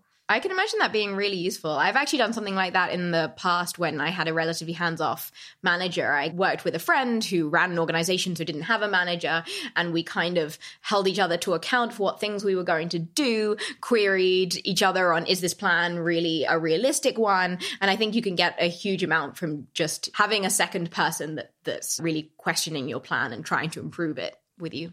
Wonder whether it's possible to just ask yourself, what do you think Michelle would say, or what do you think someone would say if I was like getting advice by them, and then maybe you could do a better job of simulating their advice than what you think. Maybe particularly with Rob, given how many hours of content there are that you can listen to. Makes sense. Yeah, at some point people will just like train an ML algorithm, I guess, on the podcast and like figure out what questions I would ask or what opinions I would randomly express. Heaven forbid. That'll be automated and out of a job. It's going to be so sad. What has changed about the way we do advising over the years? I guess you've been with us for like 18 months or something now, right? Yeah, a bit under, more like a year. So when we first started 80,000 Hours, we were doing a more in-depth process where we were doing quite a bit of research on someone, then talking to them for a number of hours, I think, and then doing quite a bit more research and getting back to them with an answer. I think one of the things that was going on there was before we had a really wide body of research. We were doing research that was very directed at specific kinds of cases because we knew that those were the things that would really be used. We tended to call that the case study model because in order to really make the most of that research, we then wrote up quite a few of these case studies. Since we moved from that model to the more talk to someone for an hour and do more of a replicable kind of thing, I think it hasn't changed a lot, although I think it is somewhat dependent on the personality of the careers advisor as to what kind of thing they can do most usefully for people. So because of my philosophy background, it's particularly naturally for me to talk through with people what kind of thing are you aiming for with your career, what problems are most pressing and why, whereas I think other people find that somewhat more of an awkward conversation to have with people. And then I also tend to be on the side of feeling that it's pretty difficult to have any real answers. And so throwing out tons of considerations at people, helping them think through things, that kind of thing, which some people find kind of annoying in careers advising because they're hoping that we'll have an answer. Other people appreciate because they're helping them form their thoughts. Whereas I think maybe other careers advisors have more opinions on what they think actually the person should be doing. Yeah, it seems like the sense of there being no clear answers might have something to do with your philosophy background too. So talking through sort of what people's values are and then what that implies for what kinds of problems they should work on seems like a pretty unusual thing to include in a career advising session. Why do you feel like that's a useful thing to do? Do you feel like people seem to get a lot out of it? I think it does depend a bit on the person to what extent they do. I think it is absolutely crucial for me to be able to give them advice to know which kinds of things they prioritize. So I think I would need to do some of this, if only to understand what their current thinking was on this. But I actually think it is very useful as well for getting people to take these kinds of questions more seriously, because we're just not really encouraged to in normal life. And again, traditional careers advising, as you say, doesn't really do any of this. It just asks, what kind of thing are you most passionate about? Maybe you should work on that. And I think there are a lot of ways in which people can kind of hold conflicting types of assumptions. So people might have some sense of not caring that much about people existing in the future, as long as people who are alive now are doing well, but actually care a lot about climate change. And then when you talk to them about this, it turns out it's not because they think climate change is going to make a big difference on the order of 30 years. It actually is because they care about people in the future quite a lot. And I think these are the kinds of things that people just don't discuss that much. And so having someone sit down and think through, okay, what kinds of assumptions might you need to get to work in this kind of area versus this kind of area is just really useful for people, particularly in light of the fact that there might be many orders of magnitude difference in terms of how much impact you'll have, depending on which of these areas you go into. Do people ever get kind of fed up with them, maybe how abstract or high level you might go with the coaching, and they just want to be like, no, I want to decide between plumbing and and being an electrician? Yes, okay. They do. I try pretty hard to get a sense for people as to how much they're enjoying the conversation and how much they also agree that it's useful and that kind of thing. The hardest cases are definitely the ones where people are super polite and are, you know, happy to like go along with this, but then in feedback afterwards, like, oh, I think it might have been more useful if we had moved on quicker. I think for most people, I can get a relatively good read on, do they agree that this is actually a pretty helpful exercise for them? And then in some cases, it's a bit difficult because maybe the kind of thing they actually want instead is a thing that I'm going to have much more trouble providing. And so then I'm like happy to move on, but we move on to a thing that I, you know, they want a very specific list of jobs for a particular niche area, which I just can't provide. And so then they feel like, oh, well, you mostly did this thing that I wasn't expecting, and then you couldn't do the thing I did want. More reasons not to be a polite person, at least, you know, always collecting those. 100%. I'll get on it. What is kind of the output of the advising sessions? It sounds like it's rarely like just one top recommendation where you're like, yeah, you should do this. I guess that must happen every once in a while, but more often it's going to be like, well, here's what we think are the top three, and you should go on the way and think about them more and learn more about those options. Yeah, usually we aim to leave people with a ranked list of options where it's pretty clear what the top two or three are. And then for each of those, a very clear sense of what are the next steps in those? How do you test whether the first one's a good fit? That kind of thing. And depending on the stage, that might be, you know, seems pretty clear this one's the top and you're just going to test it by applying to these 10 jobs, versus if you're much earlier on, it might be something much more like, oh, you had never thought of working in this particular area. How about you read this problem profile on why this area is useful? And then you read this other post on what kinds of jobs there are in this area. And then you talk to someone about it. If that seems not that good, go on to the next one and read up on that kind of thing. Because every so often we hear that people are like, you're only coaching 10 or 20% of the people who apply. Why don't you just bloody hire 10, 20? Why don't you just hire way more coaches, and then you'll be able to talk to far more people? What's kind of limiting our ability to hire people to just do more of it? Yeah, I think precisely how fast to grow a team is a pretty difficult question. I think when you're fairly early on in how large a team you have, it's particularly important not to grow too fast. So at the start of this year, I was the only coach, and we hired another person this year, and we've just hired another who'll be joining the beginning of next year. I think it's just really important to only gradually add more people to the team, particularly if they're really increasing the percentage of the team, because it can really change the culture. You don't know how people are going to integrate. I also think this is actually a somewhat difficult type of thing to easily add people to, because as I mentioned, what kinds of things people are good at in doing this somewhat varies depending on the personality. And I don't think we yet have a really good sense of this is exactly the most important thing that we do. We find that in some cases, the thing that was most useful was introducing people to people. Sometimes it was the ranking of options. Sometimes it was sending of resources. There's quite a few different things that seem to produce value. And that kind of thing means that I think we should probably do quite a bit more testing to figure out what kinds of people we should hire.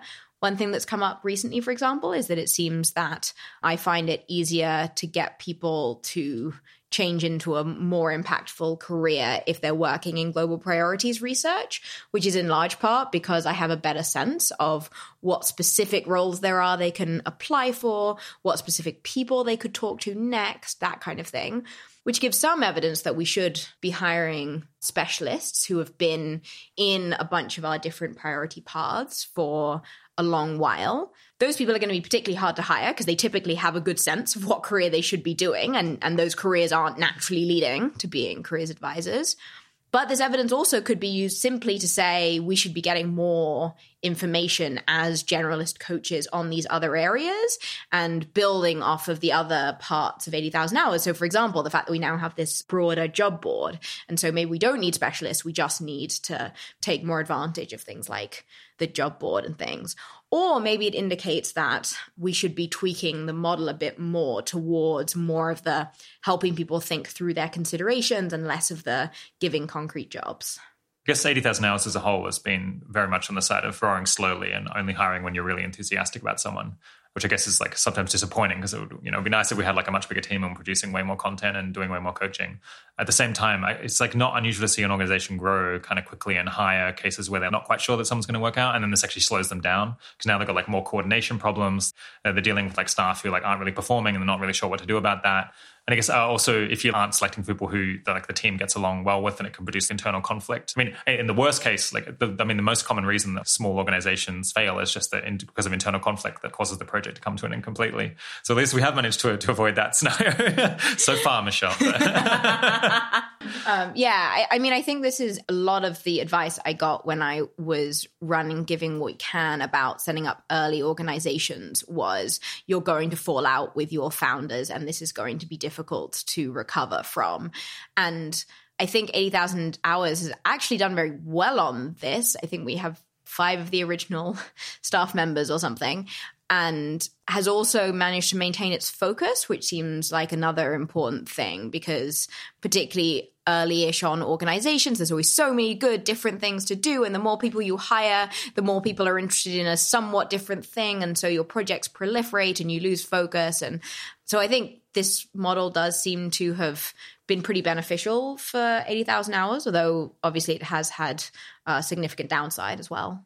Do we have any idea of what fraction of people ultimately end up kind of changing their career plans after talking to you? And maybe also what fraction find it kind of useful in general versus like come away and they're like, oh, well, I kind of just, this just kept me doing kind of what I was going to do anyway. I find it a bit difficult to answer the changes in plan because often it can take a really long time for this to materialize. I'd say that in general, I expect that the value is going to come in typical cases from kind of smallish tweaks to their plans, you know, someone that they can talk to who will know a bit more about better jobs they could be applying for, that kind of thing, rather than making big shifts. So I think one thing that's less of a change in plan, but can sometimes result fairly quickly is people actually applying for roles when a lot of people kind of have a general plan of changing role at some point in the nearest future, but still feel like they're getting something out of their current job and that kind of thing. And as it's aversive to apply, it's difficult to motivate yourself to do that while you're still kind of liking your current role. So for people who were kind of speculatively reaching out about like, what kind of plan should I have? Sometimes they end up making swifter changes, surprisingly. So someone who's like, oh, I was going to stay at my company for another couple of years or something. I had someone recently who was working in a tech company and enjoying it and doing well, but thinking that over the next couple of years they would change. And I suggested that they apply to DeepMind because that seemed like an obvious win if they could move immediately and takes quite a while. And they simply immediately did that and then did in fact get a job. So that was very rewarding for both of us. In terms of how many people feel that they get something out of it, we tend to send feedback forms to everyone after we talk to them. And about 65% of people give us 6 or 7 out of 7, which is a relatively good rate. We would prefer it to be better, obviously. There's definitely some calls where we just find that the person wanted something from us that we weren't able to give, particularly in the realm of very concrete advice about some specific area. Or maybe at the other end of the spectrum, very generalized career advice that wasn't really about the impact of jobs. So sometimes I'll talk to people who want to know things like, how much do I have to earn to be happy in life? And those are just not the kinds of questions that I'm going to be good at answering. Interesting. Do people ever want you to tell them to do a specific thing? They're looking for like someone to validate the option that they prefer, and then you have to be like, no, actually, I don't think this is the best option. I think sometimes that is the case. It might be a bit more the case for particular causes than particular jobs, in particular where perhaps someone has a relatively good corporate job and would like to go into, say, sustainability consulting or something because it's going to feel more rewarding and do more good. And then I'm in a position of trying to say, well, that does sound a bit better than a standard corporate job, but actually it sounds hard to have a lot of impact in sustainability consulting. Have you considered something really quite different? And I think that can be pretty disappointing for people. Interesting. Do you know how they react in the longer term? I guess maybe there aren't enough cases and you don't always get back in touch with them later. Yeah. And also I've only been here a year and it could take a while. I mean, I did have one person send me an email recently who actually fairly quickly after my session with them, who was considering sustainability consulting and ended up getting a different job, which was the one that I thought would be much higher impact, who said that the advising was the medicine that he didn't want but needed. Nice.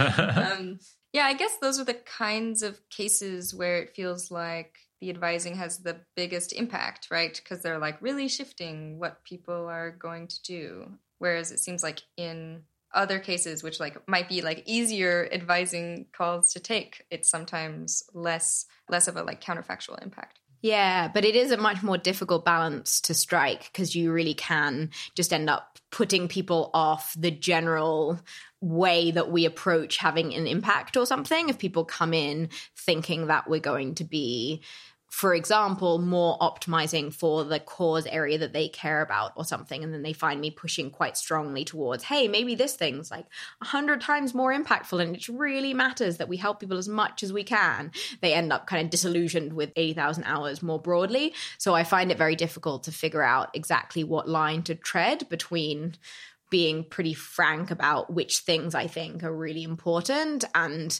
being kind and supportive and helping people in the way that's actually going to be useful to them rather than the way that I might have wanted or something.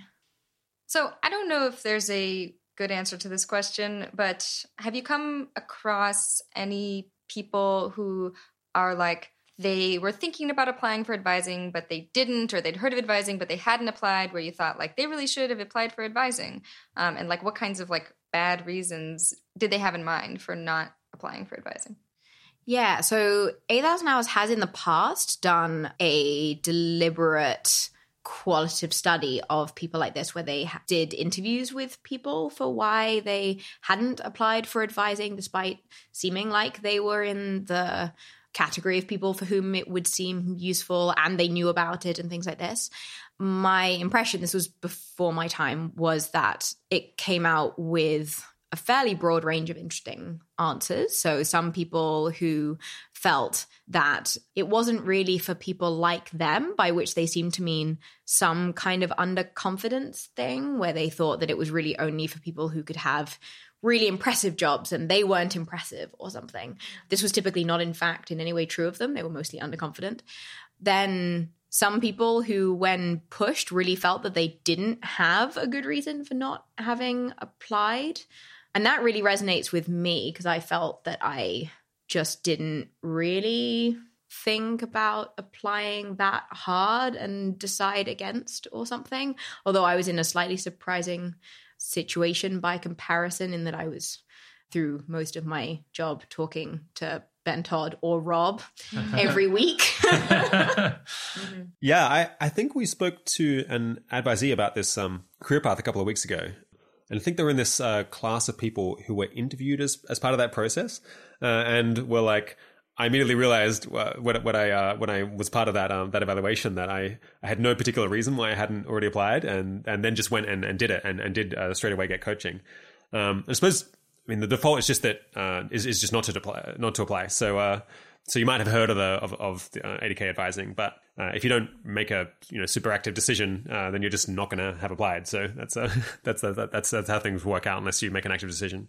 I think it's really easy also to have this sense of like, well, it seems like a great thing for other people. And even if you think like you want help with your career, or you just like think that for some strange reason, like advice that is useful for most people won't apply to you. Because I feel like I used to be like that, and I've had to like very purposefully start asking for advice and making that a part of the way that I live. But it like very much didn't come naturally for me. Yeah, I think it's really interesting how different people are on these kinds of spectrums, because I think I'm usually much more on the side of asking people and then kind of trusting their judgments on these kinds of things. So although I didn't happen to apply for 80,000 hours advising, it feels like a large part of the decisions I made over my career were from finding people I thought shared my values and seemed really smart and asking them what I should do, which worked out pretty well for me. But I also think that I'm a bit too prone to just saying, oh, you want someone to run Giving What We Can and you think that maybe I'd be good. Okay, I'm going to do that, rather than thinking through tons for myself what I should do. And I think, again, we get advisees who fall into both of these categories, some of whom have a fairly fixed idea of what they're doing and are not that keen on you kind of poking at it. And then also people who are like, what should I do? You'll know what I should do. And I really don't. So we've talked about a bunch of considerations and strategies for making career decisions. Do you have any stories of people who seem to have really exemplified these strategies, where we could like look at their career and get some examples of how to do it right? Yeah, I've been lucky enough to come across a large number of people who are doing a really amazing job at this kind of thing. One of them's an old friend of mine who used to volunteer at Giving What We Can, Jacob Hilton, who after university went into quant trading in order to earn as much as he could to donate, and did that for a couple of years very successfully, and then felt that learning more about things like AI safety, particularly talking to other people that he thought were really smart and shared his values, he started thinking that actually maybe he could have more impact to that cause actually working in it.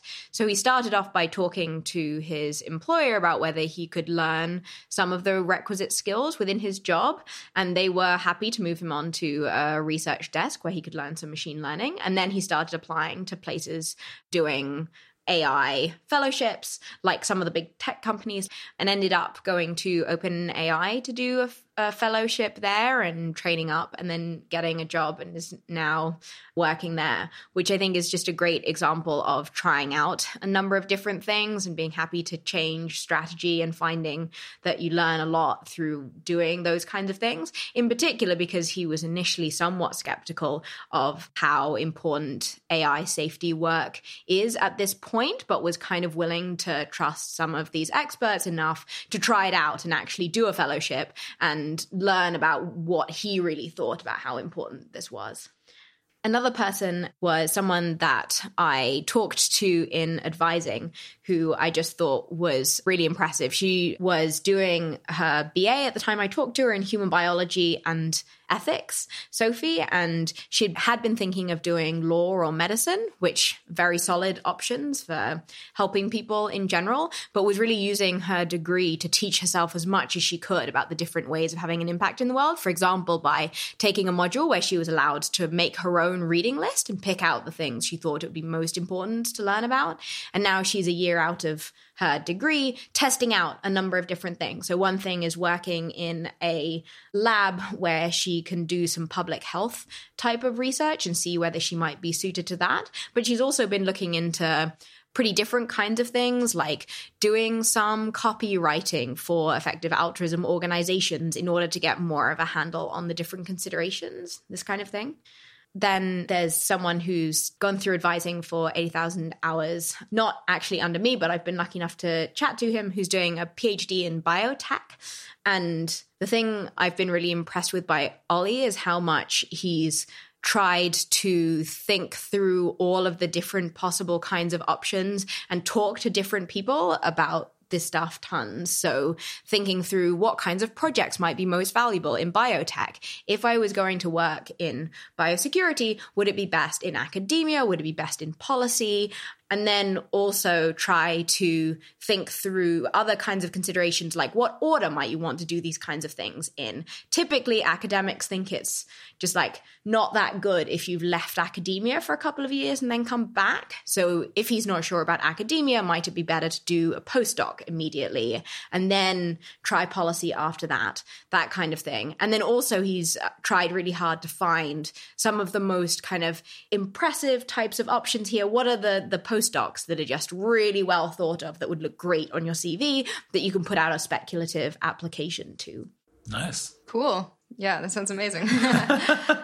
You get to talk to some pretty cool people. Right. I guess one thing that we haven't really talked about so far is managing risk in people's careers, which I guess is something that must come up a reasonable amount, or like would often be a concern for people, especially when they think about changing in a big way. I guess when we end up talking about specific cases where you're talking to people, that's one of the things where we seem to have like the different dispositions very much. Or I'm just like, sure, just move to a different country, just try to complete the different thing. Like, who cares? Things will work out in the end. Whereas I think you have more sympathy maybe for people's concerns that maybe things won't entirely work out in the end. Yes, I tend to be very much more in favor of going the somewhat safer route and maybe the more standard route, and tend to be a bit more worried about people taking a year out to self-study and those kinds of things. Yeah, I guess it's just purely us like imagining ourselves in their position, imagining what we personally would do. I think a lot of that's what's going on. I find it so difficult to really take myself out of the equation, particularly, you know, I find myself talking to someone who's partway through their undergraduate and has been offered some great job and is thinking about whether they should drop out of their undergraduate to do this great job. And I find myself feeling it impossible to advise that they should, in fact, do this because it was so important to me to do an undergraduate and I really enjoyed it. And when actually the thing you're trying to do with your undergraduate degree is get a good job. So if you can get that earlier, I don't have that good of a reason for why you shouldn't do it. Yeah. Have you found any strategies for getting around that? I guess you just have to kind of really try and elicit lots of their preferences and then like apply it like on a system 2 level to the case. I think talking to other people is also just really helpful in this kind of case. So talking to you tons is really useful because then I get a good sense of like, what would Rob say in this kind of situation? And then like, what might I answer? And because I think that both these intuitions are coming from sensible kinds of places. You know, the kind of case that I was discussing there does have some ring of truth in that there are plenty of jobs that are hard to get without an undergraduate. There are some visas it's hard to get without an undergraduate. But it's really good to have talked to people who have radically different intuitions here so that you get some sense for where is this a kind of case where I'm actually just going off of my natural inclination, and where is it a case where I'm actually going off of this being a useful kind of thing. So I had another kind of case where someone was thinking through what university to go to and was considering between British universities and American universities. And as I said, I was not that keen on British universities because you are so hemmed into one particular subject. But they were worried about American universities because of the debt that you take on. And in that case, I was very aware that my instinct was going to be strongly against getting people to take on debt when they don't know how they'll be able to pay it off, but also aware that this isn't necessarily a sensible kind of way to think because tons of Americans go to Ivy League colleges and can then pay off the debt. And if you're going to one of these top colleges and you're going to study something like CS, which this person was going to, then actually you'll be in a great position to pay off debts. So what I did there was try to give both sides of the argument. And then when I was off the call, went and talked to one of my colleagues, also emailed a friend of mine who went to a worse university than they could have, partly for a similar kind of reason, to ask, hey, how do you feel now, given that you're out of this? And then emailed the person afterwards with more of, here's an amalgamation of some people who have different intuitions and things. Yeah. I guess, so for me, I'm super biased because I've like moved countries multiple times and I travel a lot and I don't have a family. Like there's no particular reason why I'm pinned down anywhere. And so it's like harder for me to put myself in the situation as someone who has kind of very deep connections to one place that they've lived a long time and think about like how threatening it might be to them to like have to uproot all of that and just go somewhere where they don't actually have any friends yet. And that's presumably why you hang out plenty with me, who owns a house, has a husband, and would prefer never to leave a small suburb.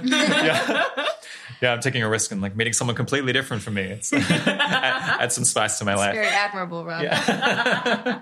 So it seems like something that I've heard you talk about, Rob, before about like why you feel like some people don't take as many risks as they should is like maybe not appreciating like just how awesome the like thing could be if it turns out well compared to how much of a setback it'll be if it doesn't turn out well? Yeah, I mean, I guess it depends a lot on the circumstance. I mean, in general, there's this phenomenon where trying things out at least like once is kind of useful because potentially you could, you know, try out yoga and, I mean, I hate yoga, but if you give it a go, if you really like it, then you can do it like thousands and thousands of times of your life.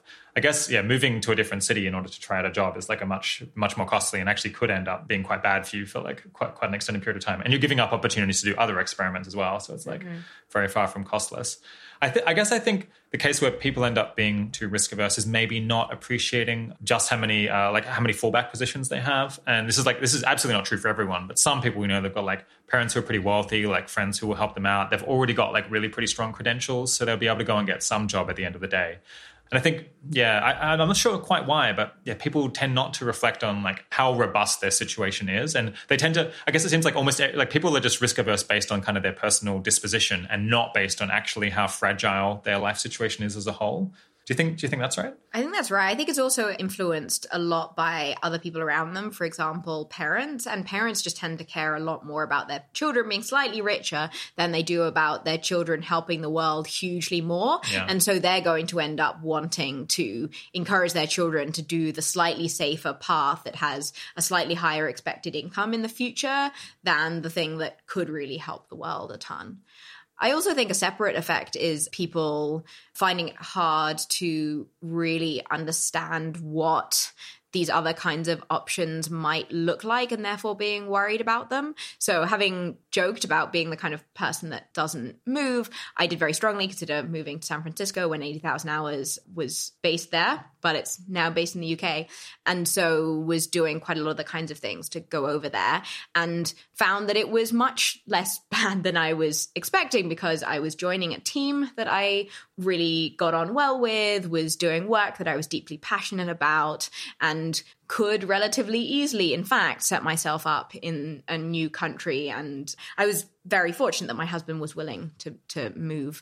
But I think that's the kind of thing that's a bit hard to really anticipate. And I've come across other people who have found, for example, that they moved to Oxford to work at organizations there, thinking that this was going to be a really major life change and a real struggle for them, and then found it to be much less so than they expected, particularly because some of the kinds of organizations that we talk about are the kinds that have a fairly good community attached to them. So you're not coming and not knowing anyone, that kind of thing.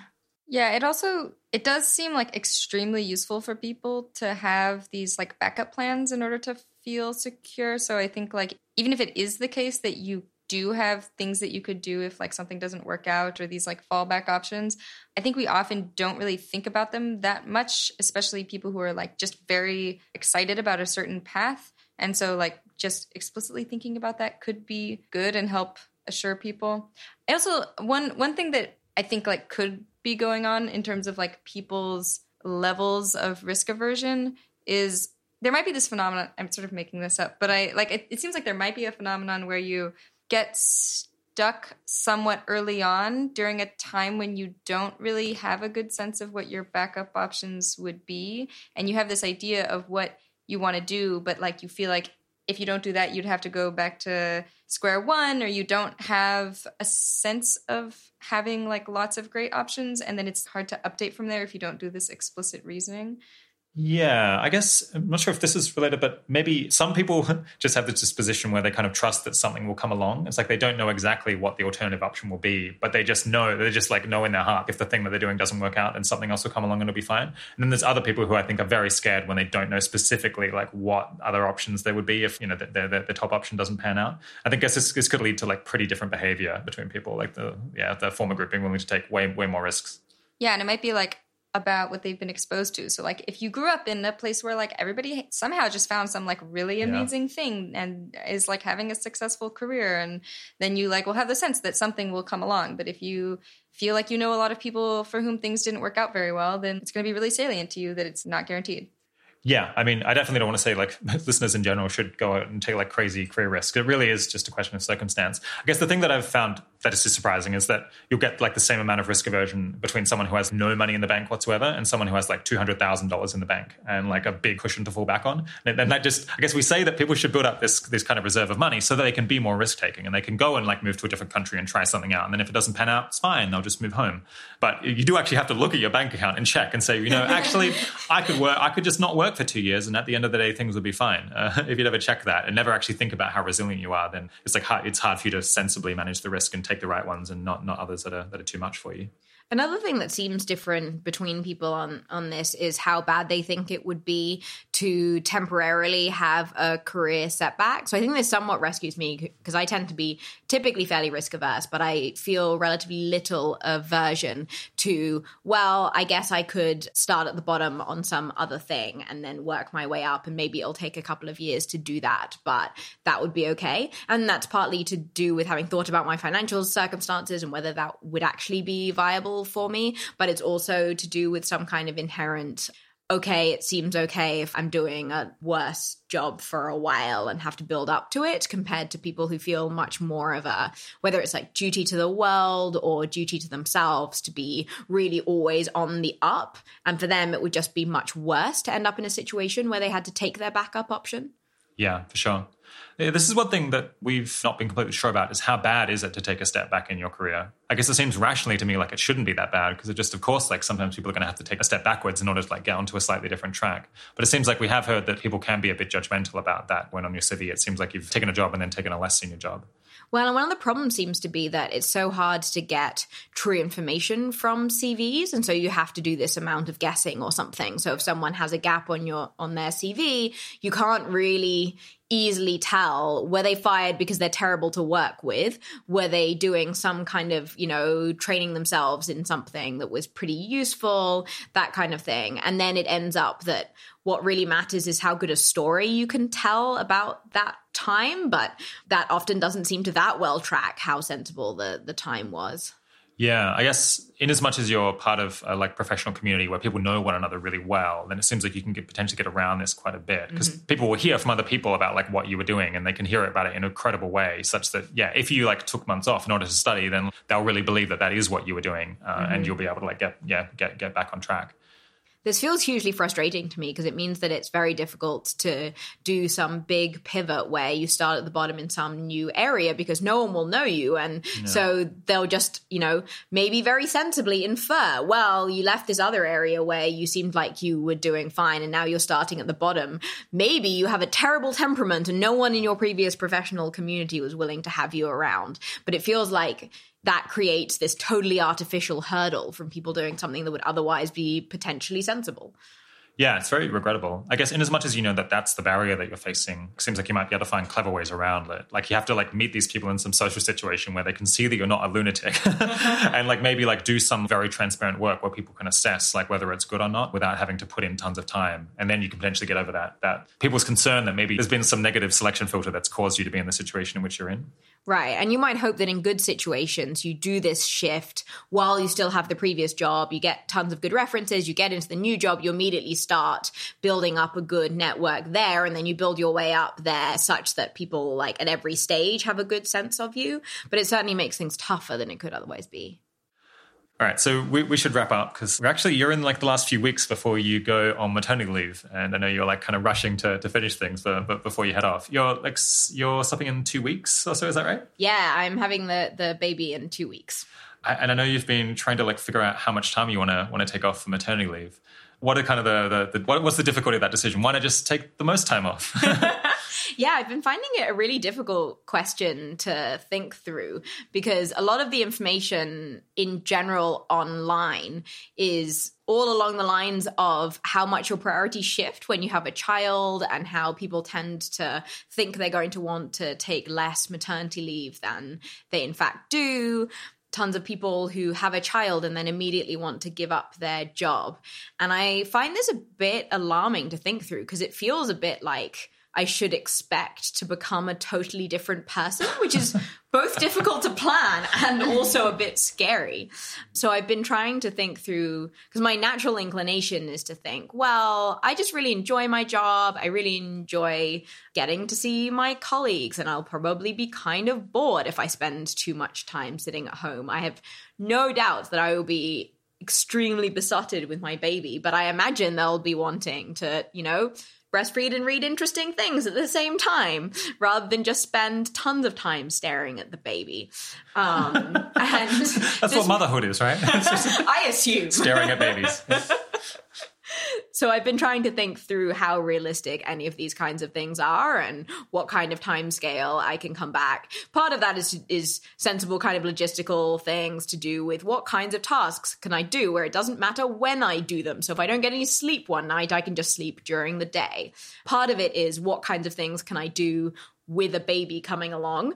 Part of it is what are the bounds between, you know, the babies that just cry 5 hours a day and scream if you take them anywhere versus the ones that sleep really well. But I have been a bit more reassured talking partly to mothers who seem a bit more similar to me, and then also talking it through with my counselor, and the fact that, in fact, although there are plenty of people who do decide that their priorities massively shift, I shouldn't expect to be a totally different person.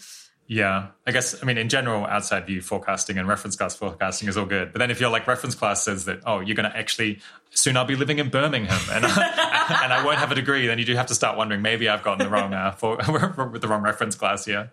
I think this is a lot of what's going on, that I was just going with the wrong kind of reference class. And so it was good to talk to people who are more similar to me. And ironically, who are more similar to me in the sense that they'd also done this false reference class forecasting thing where they'd expected that they wouldn't want to come back to work just because the internet had said it, and then they were like, no, I really like my job. Turns out having a baby didn't change that.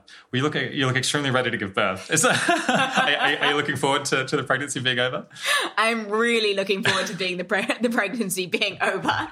Not a fan of being pregnant. Yeah, people seem to have pretty wide expressions of enthusiasm for being pregnant. They really do. Some of my friends really enjoyed being pregnant and then looked forward to the labor, whereas I feel like labor sounds terrible, but not being pregnant. Looked forward to the labor for reasons besides they would have a baby at the end of it. Yeah, they just thought it would be like a really interesting and like a natural process and that kind of thing. I guess it is kind of badass. Yeah. So that's cool. That is one thing. I have to say, I'm mostly just looking forward to all the baby cuddles. Well, I'm sure our listeners wish you well, and I think by the time this episode comes out, you probably the baby will be out in the world. So cross fingers. I'll be able to do an outro, perhaps, where we say the name. Well, my guest today has been Michelle Hutchinson and also Arden Kohler. Thanks so much for coming on the show, guys. Thanks so much for having me, Rob. Yeah, thanks, Rob. We now know that Michelle's baby's name is Leo, and I'm happy to report that he's now out in the world and doing well. A reminder that if you think you'd be a good fit to receive advising, you can learn more about how it works and join the waitlist at 80,000hours.org/advising. Naturally, there's a link to that page in the show notes as well. Also, don't forget that you can check out over 500 job vacancies that might allow you to have a bigger social impact through your work on our job board at 80,000hours.org/jobs. The 80,000 Hours podcast is produced by Kieran Harris, audio mastering by Ben Cordell, transcripts by Zaki Ulhak. Thanks for joining. Talk to you in a week or two.